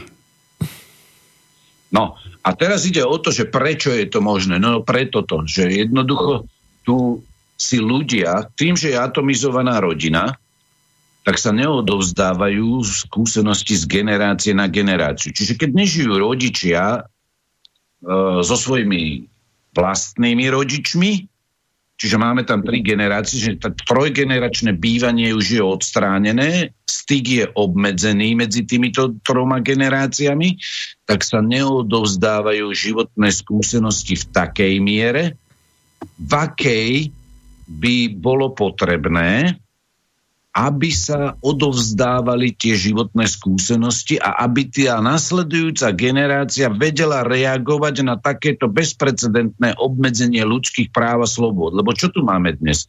V istom zmysle je to taký biomedicínsky apartheid a segregácia a je tu sankcionovanie, ktoré je nezákonné. Sú tu vytvorené rôzne kategórie ľudí na základe biomedicínskych lží. Lebo ak je niekto pozitívny, tak je považovaný automaticky za infekčného a chorého človeka a dokonca bol označený ideologicky politikmi ako nebezpečný človek. A toto je možné len vtedy, keď väčšina v spoločnosti, ktorá je prítomná, ju ovláda strach, čiže oni sú obmedzení v slobodnom rozhodovaní, pretože sú ovládaní strachom a na základe biomedicínskych lží a sociálno-ekonomických dôvodov, kedy je ohrozený ich status, títo ľudia pod touto ťarchou strachu zo svojej vlastnej existencie jednoducho idú na tzv. dobrovoľné testovanie. Ak by títo ľudia boli vzdelávacím systémom naučení uvažovať logicky a kriticky, tak by si položili automaticky otázky. Kde je pravda? Ten, kto je pozitívny, čo to znamená? Ten, kto je negatívny, čo to znamená? Lebo to v podstate neznamená z biomedicínskeho hľadiska nič vážne. Vzhľadom na to, čo už o tom víruse vieme.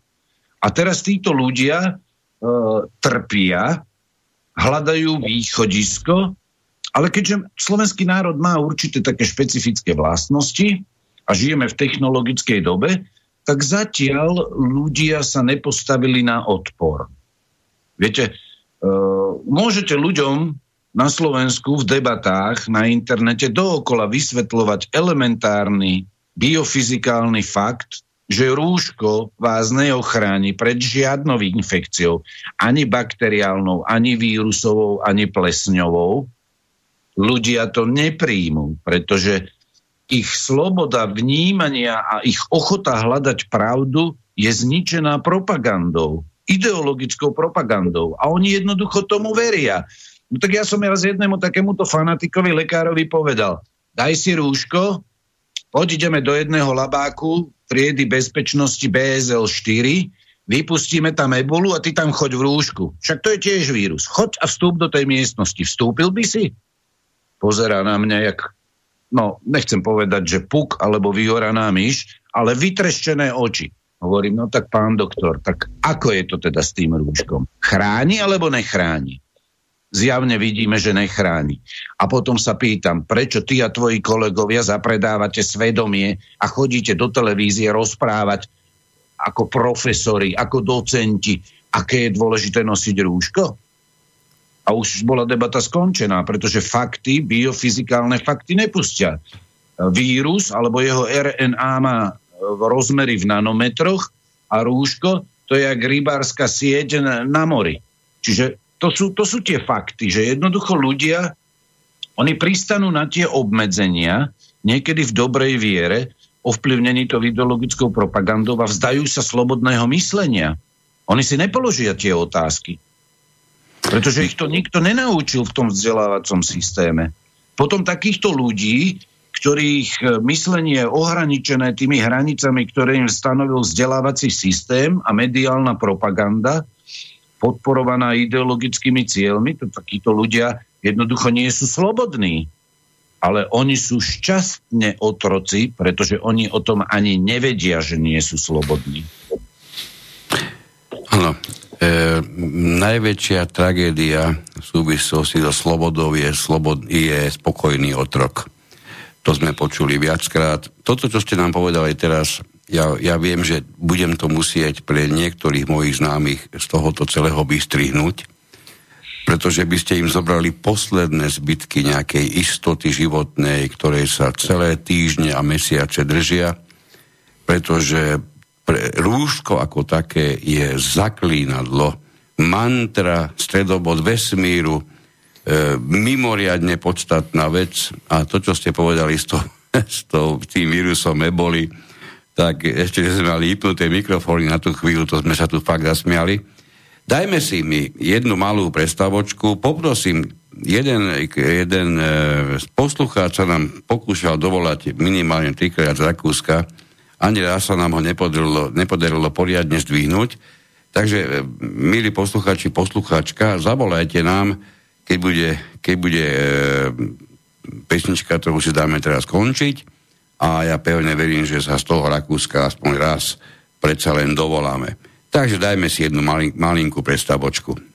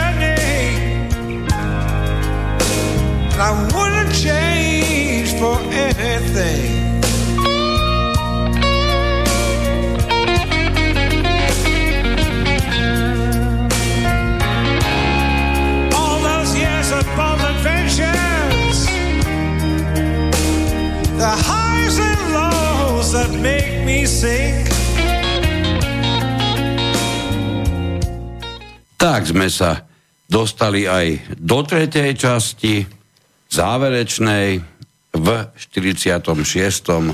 pokračovaní inforovnováhy, tentokrát na tému Sloboda, e, s kolegom Petrom Luknárom a s René Balákom, Balákom ktorého dúfam máme stále ešte na linke.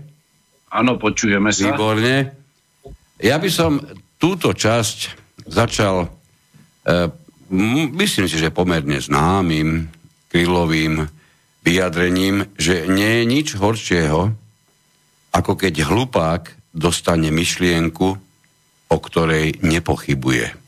Karel Kryl. Tak. Trošku sme, myslím si, že trošku málo sme rozobrali zodpovednosť, alebo aj niekto hovorí, že morálku, my sa s kolegom viac, eh, viac blížime k pomenovávaniu tohoto výrazu takým sloven, slovenskejším a slovanskejším ako mravnosť. Dúfam, že vám to nebude prekážať. Skúsme, skúsme tento trojlistok. Sloboda, zodpovednosť, mravnosť. Uh, To je zase ťažká otázka, ja viem. o, o základnom východisku slobody, ktorou, ktorým je pravda, sme už viac menej povedali. A teraz je otázka, že ako konať slobodne a zodpovedne. že čo to tá zodpovednosť je. Keď človek vykoná akýkoľvek skutok, tak si musí byť vedomý troch dôležitých kritérií. Či to, čo koná samo o sebe je dobré a či to, čo koná, keď je dobré, alebo teda morálne neutrálne, či má dobré alebo zlé účinky, alebo či má súčasne aj dobré, aj zlé účinky. A tretím kritériom sú okolnosti. A v rámci zodpovednosti, aby, lebo toto je veľmi dôležité vedieť, aby človek mohol prevziať zodpovednosť za to, čo koná. Ak viem, že konám dobro, tak si musím položiť e, otázku, že, a som si istý, že mám takú morálnu istotu, že konám dobro, tak si musím položiť otázku, aký je môj skutok, bude mať účinky aj vo vzťahu ku mne samému, k ľuďom okolo mňa, celkovo k realite života. A tie účinky ľudského konania v závislosti od toho, či to konanie je dobré alebo zlé, a, a niekedy aj keď je dobré, nemusí mať to konanie vždy len dobré účinky, môže mať niekedy aj zlý účinok. A toto je veľmi dôležitý problém z hľadiska prebratia zodpovednosti za, za svoj skutok. Nie len tej právnej, ale aj tej morálnej. A e, tam je dôležitý úmysel konajúceho a cieľ, čo chce on dosiahnuť tým konaním. Ak ten človek koná dobro len preto, aby vyzeral navonok pred ľuďmi ako človek, ktorý je zodpovedný, ktorý je slušný a ja neviem aký. A vzbudil len taký falošný obraz o sebe ako o dobrom človeku, tak to konanie, ktoré je dobré zo svojej podstaty, sa stáva z morálneho hľadiska zlým skutkom, takým ktorý je konaný nie pre skutočný cieľ, že chcem vykonať dobro, ale pre získanie takého pozitívneho imidžu. Napríklad politici častokrát robia niektoré kroky, ani nie preto, že by chceli dosiahnuť dobro, ale chcú dobre vyzerať pred ľuďmi. A preto je ten úmysel a cieľ konajúceho nesmierne dobrý, nesmierne dôležitý. Ale veľmi dôležité sú aj okolnosti. O tom, či je skutok a dobrý alebo zlý okolnosti nerozhodujú.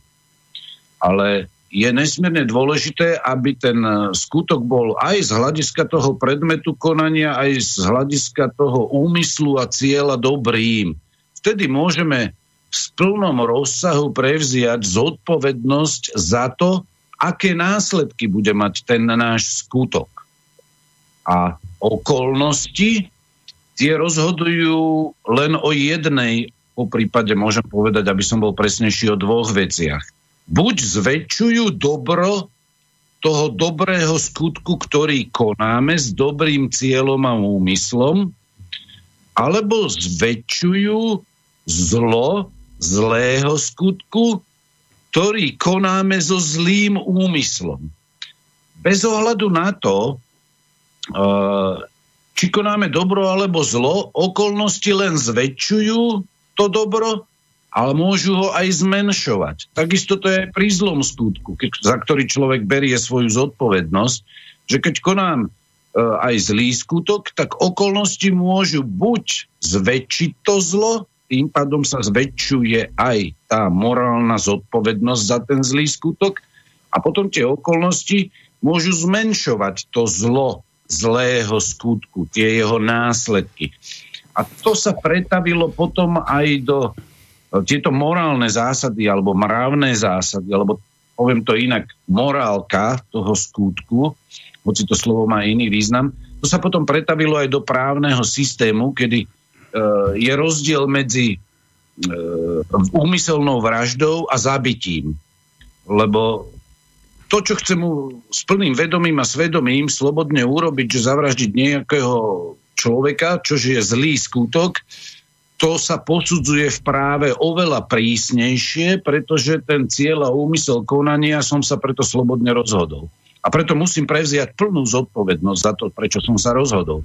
Ak niekoho zabijem, povedzme, z nedbanlivosti, hoci som vedel, že to môže mať také následky, ale nejakým spôsobom tie okolnosti boli také, že zmenšujú tú morálnu zodpovednosť, tak aj práve máme to, že vzhľadom na okolnosti nejakého prečinu ned- z nedbanlivosti dostane miernejší trest, pretože tie okolnosti zmenšujú zlo toho skutku z hľadiska cieľa a úmysla konania, úmyslu konania, že som to urobil neúmyselne. Čiže v rámci tej takej typickej tej etickej teórie o zodpovednosti, toto sú veľmi dôležité veci.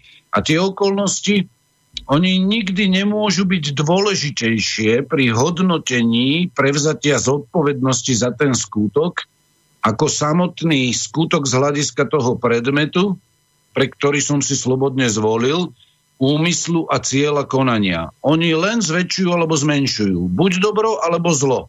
Buď dobrého, alebo zlého skutku. Ale za ten skutok v plnej miere je človek zodpovedný iba vtedy, keď koná na základe slobodného rozhodnutia.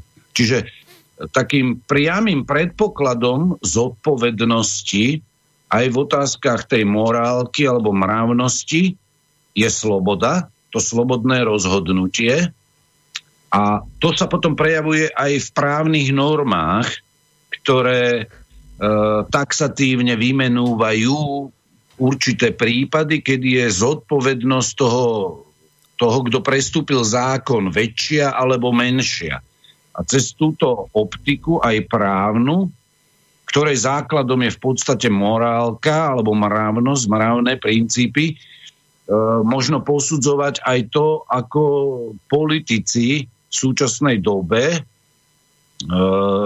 oberajú ľudí o slobodu a zodpovednosť, lebo väčšinou tie verejné debaty tých kritikov alebo obhajcov tých bezprecedentných krokov súčasnej vládnej moci e, prebiehajú v tej právnej rovine, že jednoducho vyťahne sa nejaký paragraf, a je tam určitá právna zodpovednosť s takými a s takými sankciami.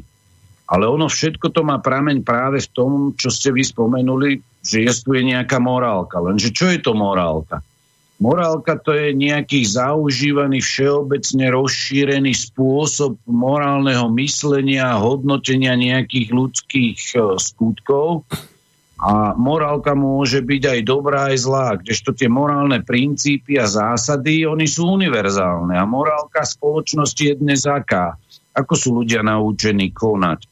No pozrite sa, ako to v našej spoločnosti vyzerá za tých posledných 30 rokov. Čiže ono tá zodpovednosť, to je, to je niečo, čo v každom tom prípade vzhľadom na okolnosti sú jedinečné okolnosti, treba podrobne tieto veci skúmať. Ale e, problémom v spojitosti so slobodou je to, že nie je veľmi ochota zo strany súčasnej vládnej moci skúmať tu aj tie právne aspekty zodpovednosti, lebo tie sú jasne naformulované v našej legislatíve. A môžeme vidieť, že títo súčasní predstavitelia výkonnej moci a parlamentu ako zákonodárnej moci a povedzme aj prezidentského úradu, e, ten ich prístup, keď ho nazvem arogantným, tak to je ešte veľmi slabé slovo. Pretože Uh, oni sú pravdepodobne subjektívne tak presvedčení, že oni môžu si robiť čokoľvek, aj nerešpektovať ústavu, Napriek tomu, že vyhlásili na základe síce neviem čoho, ale vyhlásili teda, že tu je pandémia, že tu máme momentálne stav núdze alebo čoho, alebo mimo, predtým mimoriadnej situácie, teraz za stavu núdze alebo krízovej situácie, teraz není podstatné, ale tu tá právna zodpovednosť je ešte dôležitejšia. A my sme svedkami pravého opaku, kedy vidíme, že im vôbec nezáleží na tom, aký je platný právny stav a čo hovorí povedzme ústava, ústavné zákony a povedzme legislatíva z hľadiska trestného zákona za niektoré veci. Alebo si vezmite to testovanie, ktoré prebehlo. Uh, ja nech, nechápem, jak môže byť niekto tak infantilný ako súčasný premiér, keď on sa verejne prizná v televízii, že sme vás donútili dobrovoľne ísť na testy. Už, viete, no, dobrovoľní a donútili sme vás pod hrozbou sankcií, ktoré sú síce nezákonné, ale vidíte, čo to robí v praktickom živote s ľuďmi.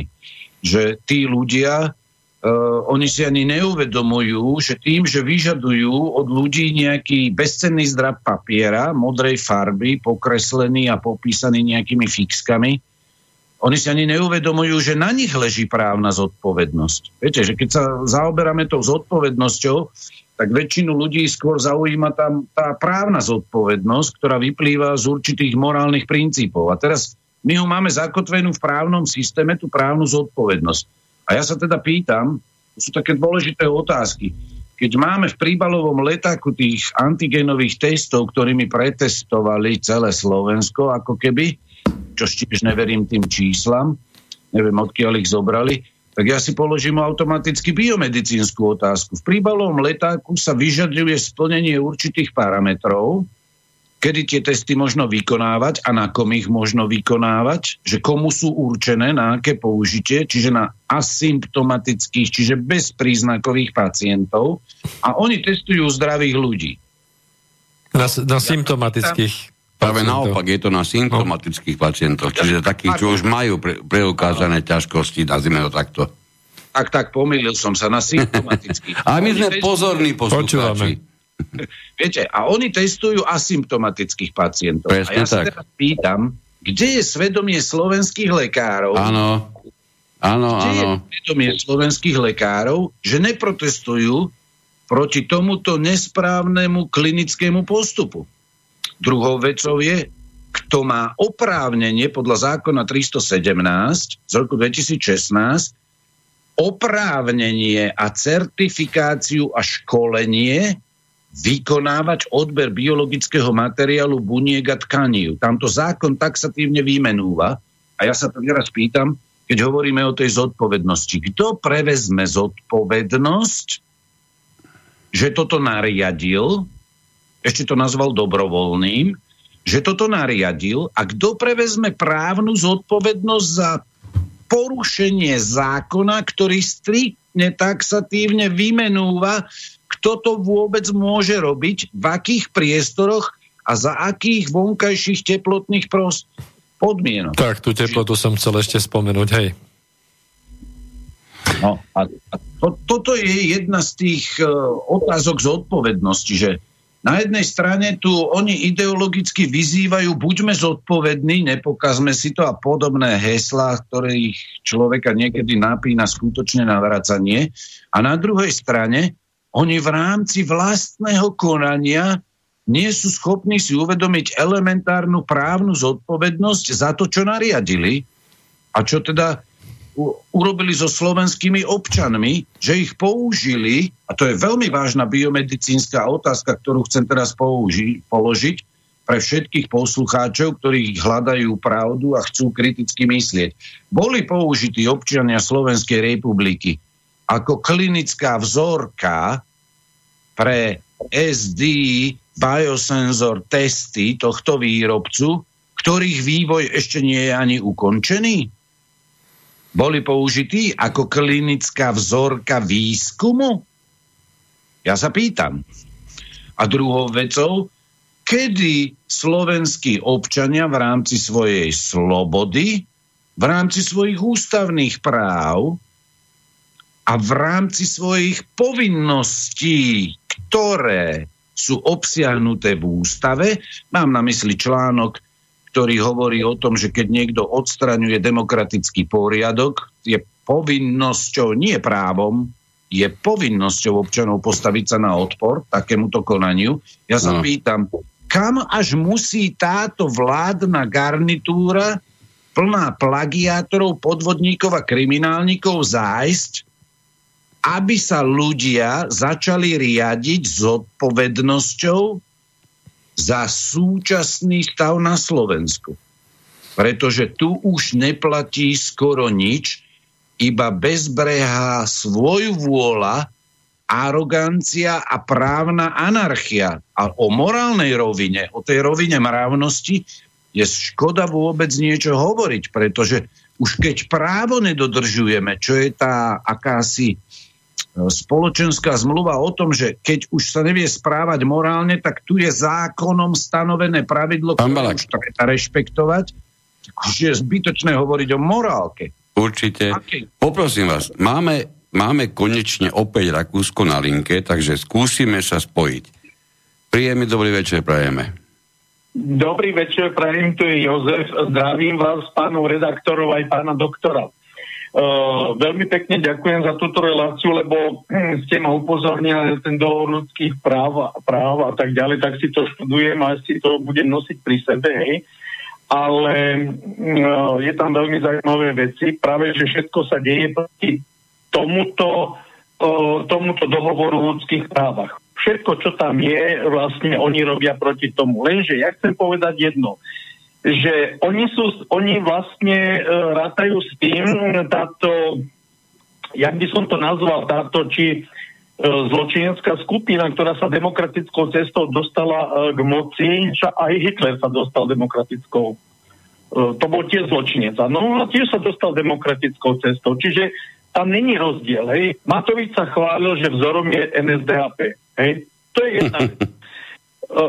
Áno, to není ako to, to, ani by som sa nad tým nezúsmieval, pretože to Chápem. vážne. Jasné, ja viem. Poprosím vás ale, poprosím vás o, teraz... o otázku pre nášho hostia, buďte taký dobrý. No, ja by som sa chcel opýtať uh, pána doktora, že či, uh, čo myslí pod tým odpor uh, obyvateľstva? čo, nech vysvetlí, nech dá návod občanom, mm-hmm. čo pod tým, aby ľudia konečne začali niečo robiť. Hej? No, Dobre, ďakujem ďakujeme pekne, do počutia. Aj vám.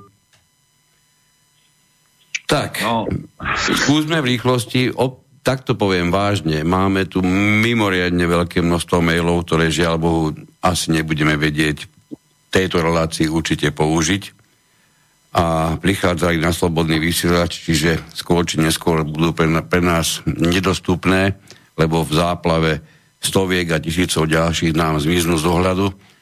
E, poprosím vás, všetci tí, čo ste posielali maily a naozaj je to jasné, že bolo treba nereagovať, pošlite nám ich alebo prepošlite nám ich na, na adresu redakcia zavináč inforovnováha.sk čiže redakcia zavináč inforovnováha.sk a to znamená, že to, dáte nám tým šancu vašimi mailami sa zaoberať a možno aj na základe týchto vašich mailov pripraviť niektoré ďalšie vysielanie, možno aj s pánom doktorom Balakom, kde by sme to určite radi urobili. E, máme ale zase Ešte jeden... k tej, tú otázku predošlého volajúceho. Sme nezodpovedali no. otázku predošlého volania. Tak, tak, ešte tu. Povedali, pán tak, volal z Rakúska, kde tak. napríklad eh, Rakúsky ústavný súd zrušil eh, povinnosť nosenia rúška v interiéroch. Taká informácia tiež prišla z Rakúska. To len tak na okraj tej e, rúškovej totality. Ale tu chcem povedať jednu vec. No čo majú ľudia? Aké možnosti? Eh, jedinou možnosťou v podstate v rámci slobody, ktorú láme súčasná vládna moc, sú demonstrácie. A druhou možnosťou možno v tom praktickom osobnom živote je odmietnúť rešpektovanie nezákonných opatrení vlády Slovenskej republiky a Úradu verejného zdravotníctva. Ja som si všimol jeden, jednu zaujímavú vec, že Úrad verejného zdravotníctva aj vláda zverejňuje rôzne usmernenia a nariadenia, kde na konci je napísané, ja neviem, vláda Slovenskej republiky, alebo premiér, alebo hlavný hygienik Úradu verejného zdravotníctva Slovenskej republiky Mikas, ale nikdy som tam nevidel žiadny podpis. Čiže ja sa tiež zamýšľam aj z hľadiska právnej teórie nad tým a zodpovednosti, ktorú títo ľudia berú na seba vydávaním takýchto nezákonných opatrení, že a či tým, že tam chýba podpis v tom e, dokumente, ktorý oni zverejňujú, či sa tak nezbavujú o zodpovednosti, pretože tam skutočne tie podpisy chýbajú, možno existujú verzie aj s podpisom, to neviem. Ale občania majú skutočne v rukách nesmiernu moc v tom zmysle, že e, môžu využiť svoje základné práva a slobody v zmysle toho, že odmietnú rešpektovať nezákonné a protiústavné opatrenia. Ja viem, že ústavný súd e, bol kreovaný samotným parlamentom a dvoma po sebe nasledujúcimi zvláštnymi osobami v prezidentskom úrade. Čiže tam by som ja neočakával nejakú Oporu. pomoc pri rešpektovaní ústavy. To je veľmi Môžem- smutné konštatovanie, ale žiaľ Bohu, žiaľ Bohu patrí medzi tie pravdivé. Ale e, tu táto vláda má pred občanmi v podstate strach, pretože Áno, evidentne. Pretože ak by občania vyšli do ulic, tak tá vláda padne do 24 hodín, pretože e, nestačí, aby tam prišlo tisíc, dve tisíc ľudí, ale keď tam príde 100 tisíc ľudí do tej Bratislavy, alebo povedzme v Košiciach, alebo v tých najväčších mestách Slovenska, tak jednoducho sa ukáže, že nemôžete si tu robiť, čo chcete. Jak tomuto- tu platia stále ešte aspoň na papieri nejaké zákony a nejaká ústava, medzinárodné zmluvy a dohovory. Aj Norimberský kódex ešte stále platí. Len problémom je to, že tí ľudia, ktorí zažili hrôzy druhej svetovej vojny, sú už čestné nad hrobom a je ich veľmi málo. Čiže oni, tu, si to, tu je veľmi málo ľudí, ktorí si to vedia porovnať s tým, čo už slovenský národ alebo Európa prežila.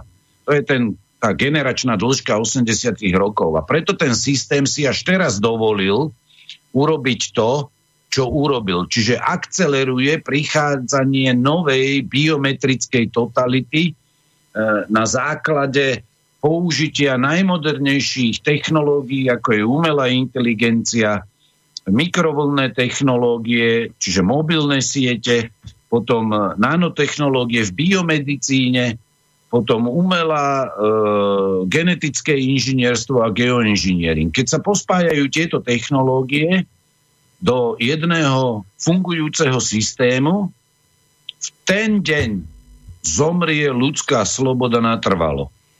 Preto v podstate je tu z mojej strany taký apel na občanov, aby si uvedomili, aké nebezpečenstvo v budúcnosti na ich slobodu číha.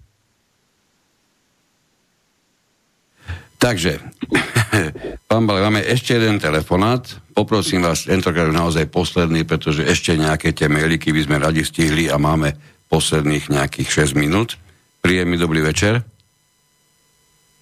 Haló, počujeme sa? Halo? No, tak hovorte. Chcem sa opýtať, mal som taký problém, chcel som navštíviť banku a tá vedúca mi povedala, že bez tohoto testu ich zázračného to tam nemô- nemôžem dostať. Uh-huh. Ako Pán, no, ďakujeme za, za otázku. E, tuto mm, vám asi pán doktor nezodpovie, aj keď samozrejme istý základ by tu mohol byť. Napríklad len v tom, že príslušné, príslušné uznesenia a príslušné vyhlášky sú mimoriadne deravé a keď sa do nich oprie čo len začiatočný právnik, tak zhoria ako fakle. Naozaj nemusíme byť nejaký významný v tejto oblasti. Máme tu jeden pekný mailík, ktorý upozornil na fantastickú vec, ktorá skutočne zatiaľ nikoho nenapadla. Budem sa pýtať vás, e, pán Balák, môžem chvíľku? Áno, Otáz, otázka. Keď vyjde zákon, akákoľvek právna norma, platí pre všetkých rovnako, alebo máme medzi sebou rovnejších medzi rovnými? To je veľmi dôležitá otázka. No, čiže platí pre všetkých, dohodneme sa. A ja, ja ich mám viacero, takže nemôžem vás teraz pustiť hovoriť 5 minút iba na túto, na túto otázku. Hej, to chcem ísť ďalej s tým a skončíme prekapujúco. Čiže keď vyjde právna norma, pokiaľ nie je určená iba určitej skupine ľudí, môžeme smelo povedať, že zavezuje všetkých. Je to tak? Áno. Určite, bez diskusie. Máme tu zákaz vychádzania? Či chceme, či nechceme, máme. Teda niekto si myslí, že ho nariadil, ale dobre, to nechcem rozoberať. Máme zákaz vychádzania. Sú tam isté, isté výnimky, ktoré človek môže, alebo teda za dodržania ktorých človek môže porušiť zákaz vychádzania. A teraz príde kategorická otázka. Čo hľadal premiér, akú prácu vykonával, keď šaškoval pri krčmerím za jeho chrbtom? Vedeli by ste mi to povedať? On, on prišiel do zamestnania, on prišiel na výkon podnikania. Čo tam prišiel tento človek robiť, keď šaškoval pred kamerami, pretože si myslím, že zákaz vychádzania, pardon, aj pre túto najvyššiu vrchnosť vrchných, dokonca aj pre generalisimu sa naďa musí platiť. Čo vy na to? Môžem odpovedať. Nech sa páči. Pred mnohými storočiami istý filozof, právnik a teológ Augustín Aurelius, ktorý ho poznajú kresťania skôr pod pojmom Svetý Augustín, povedal, ale, alebo napísal, že ak sa v štáte nastane situácia, kde si určitá skupina, ja to parafrázujem, lebo ja nemám ten citát pred sebou, kde si určitá skupina myslí, že je nad zákonom, alebo postaví sa mimo zákon tým, že si, ako my vidíme teraz v praxi v tej otázke, udelí výnimky, tak vedzte, že máte nie štát, ale že štát spravuje banda zbojníkov a lotrov. A toto už bol citát.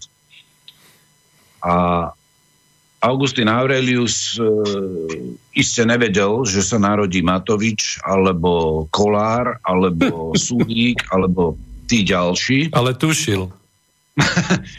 Ale povedal veľkú pravdu, že vládna moc a totalitná vládna moc e, v rámci týchto slobôd a práv všetkých ľudí, ktoré prislúchajú ľuďom, pretože sú ľudia a nie preto, že to je napísané v ústave, ona, prvý znak tej totalitnej moci je v tom, že sebe udeluje výnimky e, z toho bremena, ktoré kladie na plecia občanov. A veľmi dobre to vyjadril slovami boskej logiky Ježiš Kristus, keď povedal, e, iným nakladáte ťažké bremená, ale sami sa ich ani prstom nedotknete. Čiže tie, tie, tie, tie, že politici nedodržujú to, čo sami stanovili pre svojich občanov a ešte si aj s veľkou dávkou arogancia, cynizmu udelili výnimky a určití politici behali ako malí vojačikovia alebo šašovia z jedného odberného miesta po Slovensku na druhé a vraj pomáhali pri testovaní. Ako dobrovoľníci. Sice si my dvaja, určite, pardon, my traja si ho nechceme ako dobrovoľníka ani pripustiť, že by také niečo mohol vykonávať, lebo to, ako pardon, to ohrozujeme vážne ľudské životy. Ale napriek tomu tam ako, ako dobrovoľník vytrvalo šaškoval.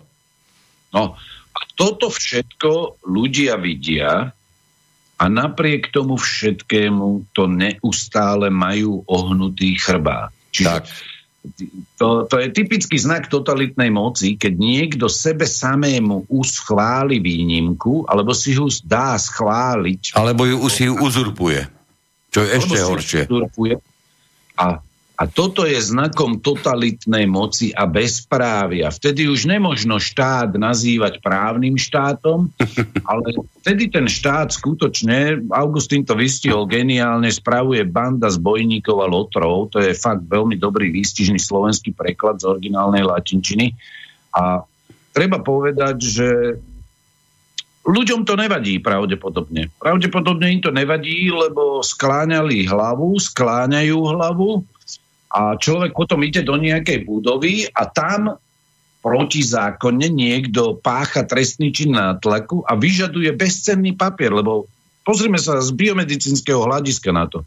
Ten papier je nepodpísaný, neopečiatkovaný a to, čo tam na tom papieri je napís, čo tam je napísané, buď pozitívny alebo negatívny, to nemá žiadnu právnu ani biomedicínsku relevanciu, pretože o 10 minút to už nemusí byť pravdou. Bodaj, bodaj by až o 10 minút. No a druhou vecou je to, že na základe prítomnosti určitých, keď sa na to pozriem z biomedicínskeho hľadiska, RNA častíc e, na sliznici, konkrétneho testovaného človeka, predsa nemôžem tvrdiť ďalší biomedicínsky blúd, že ten človek je roznášať, že je super šíriteľ. Super šíriteľ, tak. To boli supermanity, super šíriteľia, že je infekčný, alebo dokonca, že je chorý. Toto, toto sú veci, ktoré, ktoré e, potom generujú ďalšiu lož a ďalšie zlo a to je tá segregácia a to je to odnímanie práv a slobôd občanom. Čiže urobíte jeden zlý skutok, urobíte ďalší zlý skutok a potom ešte ďalší a reťaz zla jednoducho sa len nabaluje ako snehová gula. A, a všetko je to v rozpore s platnou legislatívou. Toto je ten paradox, že týchto ľudí to ani nezaujíma. A keď sa niekto nedostane, povedzme, do banky. Mojej cere dneska zrušili ošetrenie na kardiológii. Pretože nemá k dispozícii bezcenný bledomodrý papier o tom, že sa nechala poviem teda testovať alebo robiť na sebe určité pokusy, tak jej zrušili vyšetrenie. A ja sa pýtam, koľko pacientov na Slovensku je takých, ktorí za toto zaplatia životom, že im zrušia vyšetrenia, operácie, niekedy dokonca urgentné zákroky, keďže tí pacienti nebudú mať jeden priblblý certifikát. Keď sa o niekom kedysi hovorilo, že má jeden taký politik bol, to použil, že krvavé paprče o niekom, jeden slovenský politik, no neviem, či to zrovna neplatí na súčasnú vládnu garnitúru. Táto garnitúra, mm, počúvame to pravidelne, počúvame to často, počúvame to od známych, počúvame to v rodine. Táto garnitúra definitívne a jasne skončila. A to vieme všetci. Tu nemusíme rozmýšľať, tu nemusíme váhať. Nikdy v histórii budúcnosti, už nikdy sa takéto zoskupenie do parlamentu nedostane a toto naozaj bez diskusie vieme. Toto stačí sledovať, čo hovoria ľudia okolo nás, okolo vás. Bol by som prekvapený, keby to práve v vašom prípade bolo inak. Čiže oni vedia, že skončili. Oni nebudú mať žiadne ďalšie 4 roky. Oni budú mimoriadne na seba hrdí a šťastní, keď dovalčia vôbec tie základné 4. A aj to sú pre, pre mnohých z nás mimoriadne otázne veci, a ja stále hovorím a pevne verím tomu, že sa im to nepodarí.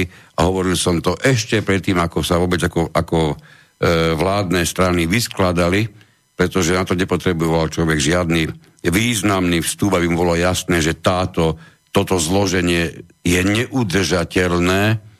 A jediné pojítko, a to, toto je to najhoršie, jediné pojítko, ktoré tam človek môže viditeľne vidieť, ktoré by ich mohlo udržať pohromade, sú žiaľ Bohu zase len tie peniaze.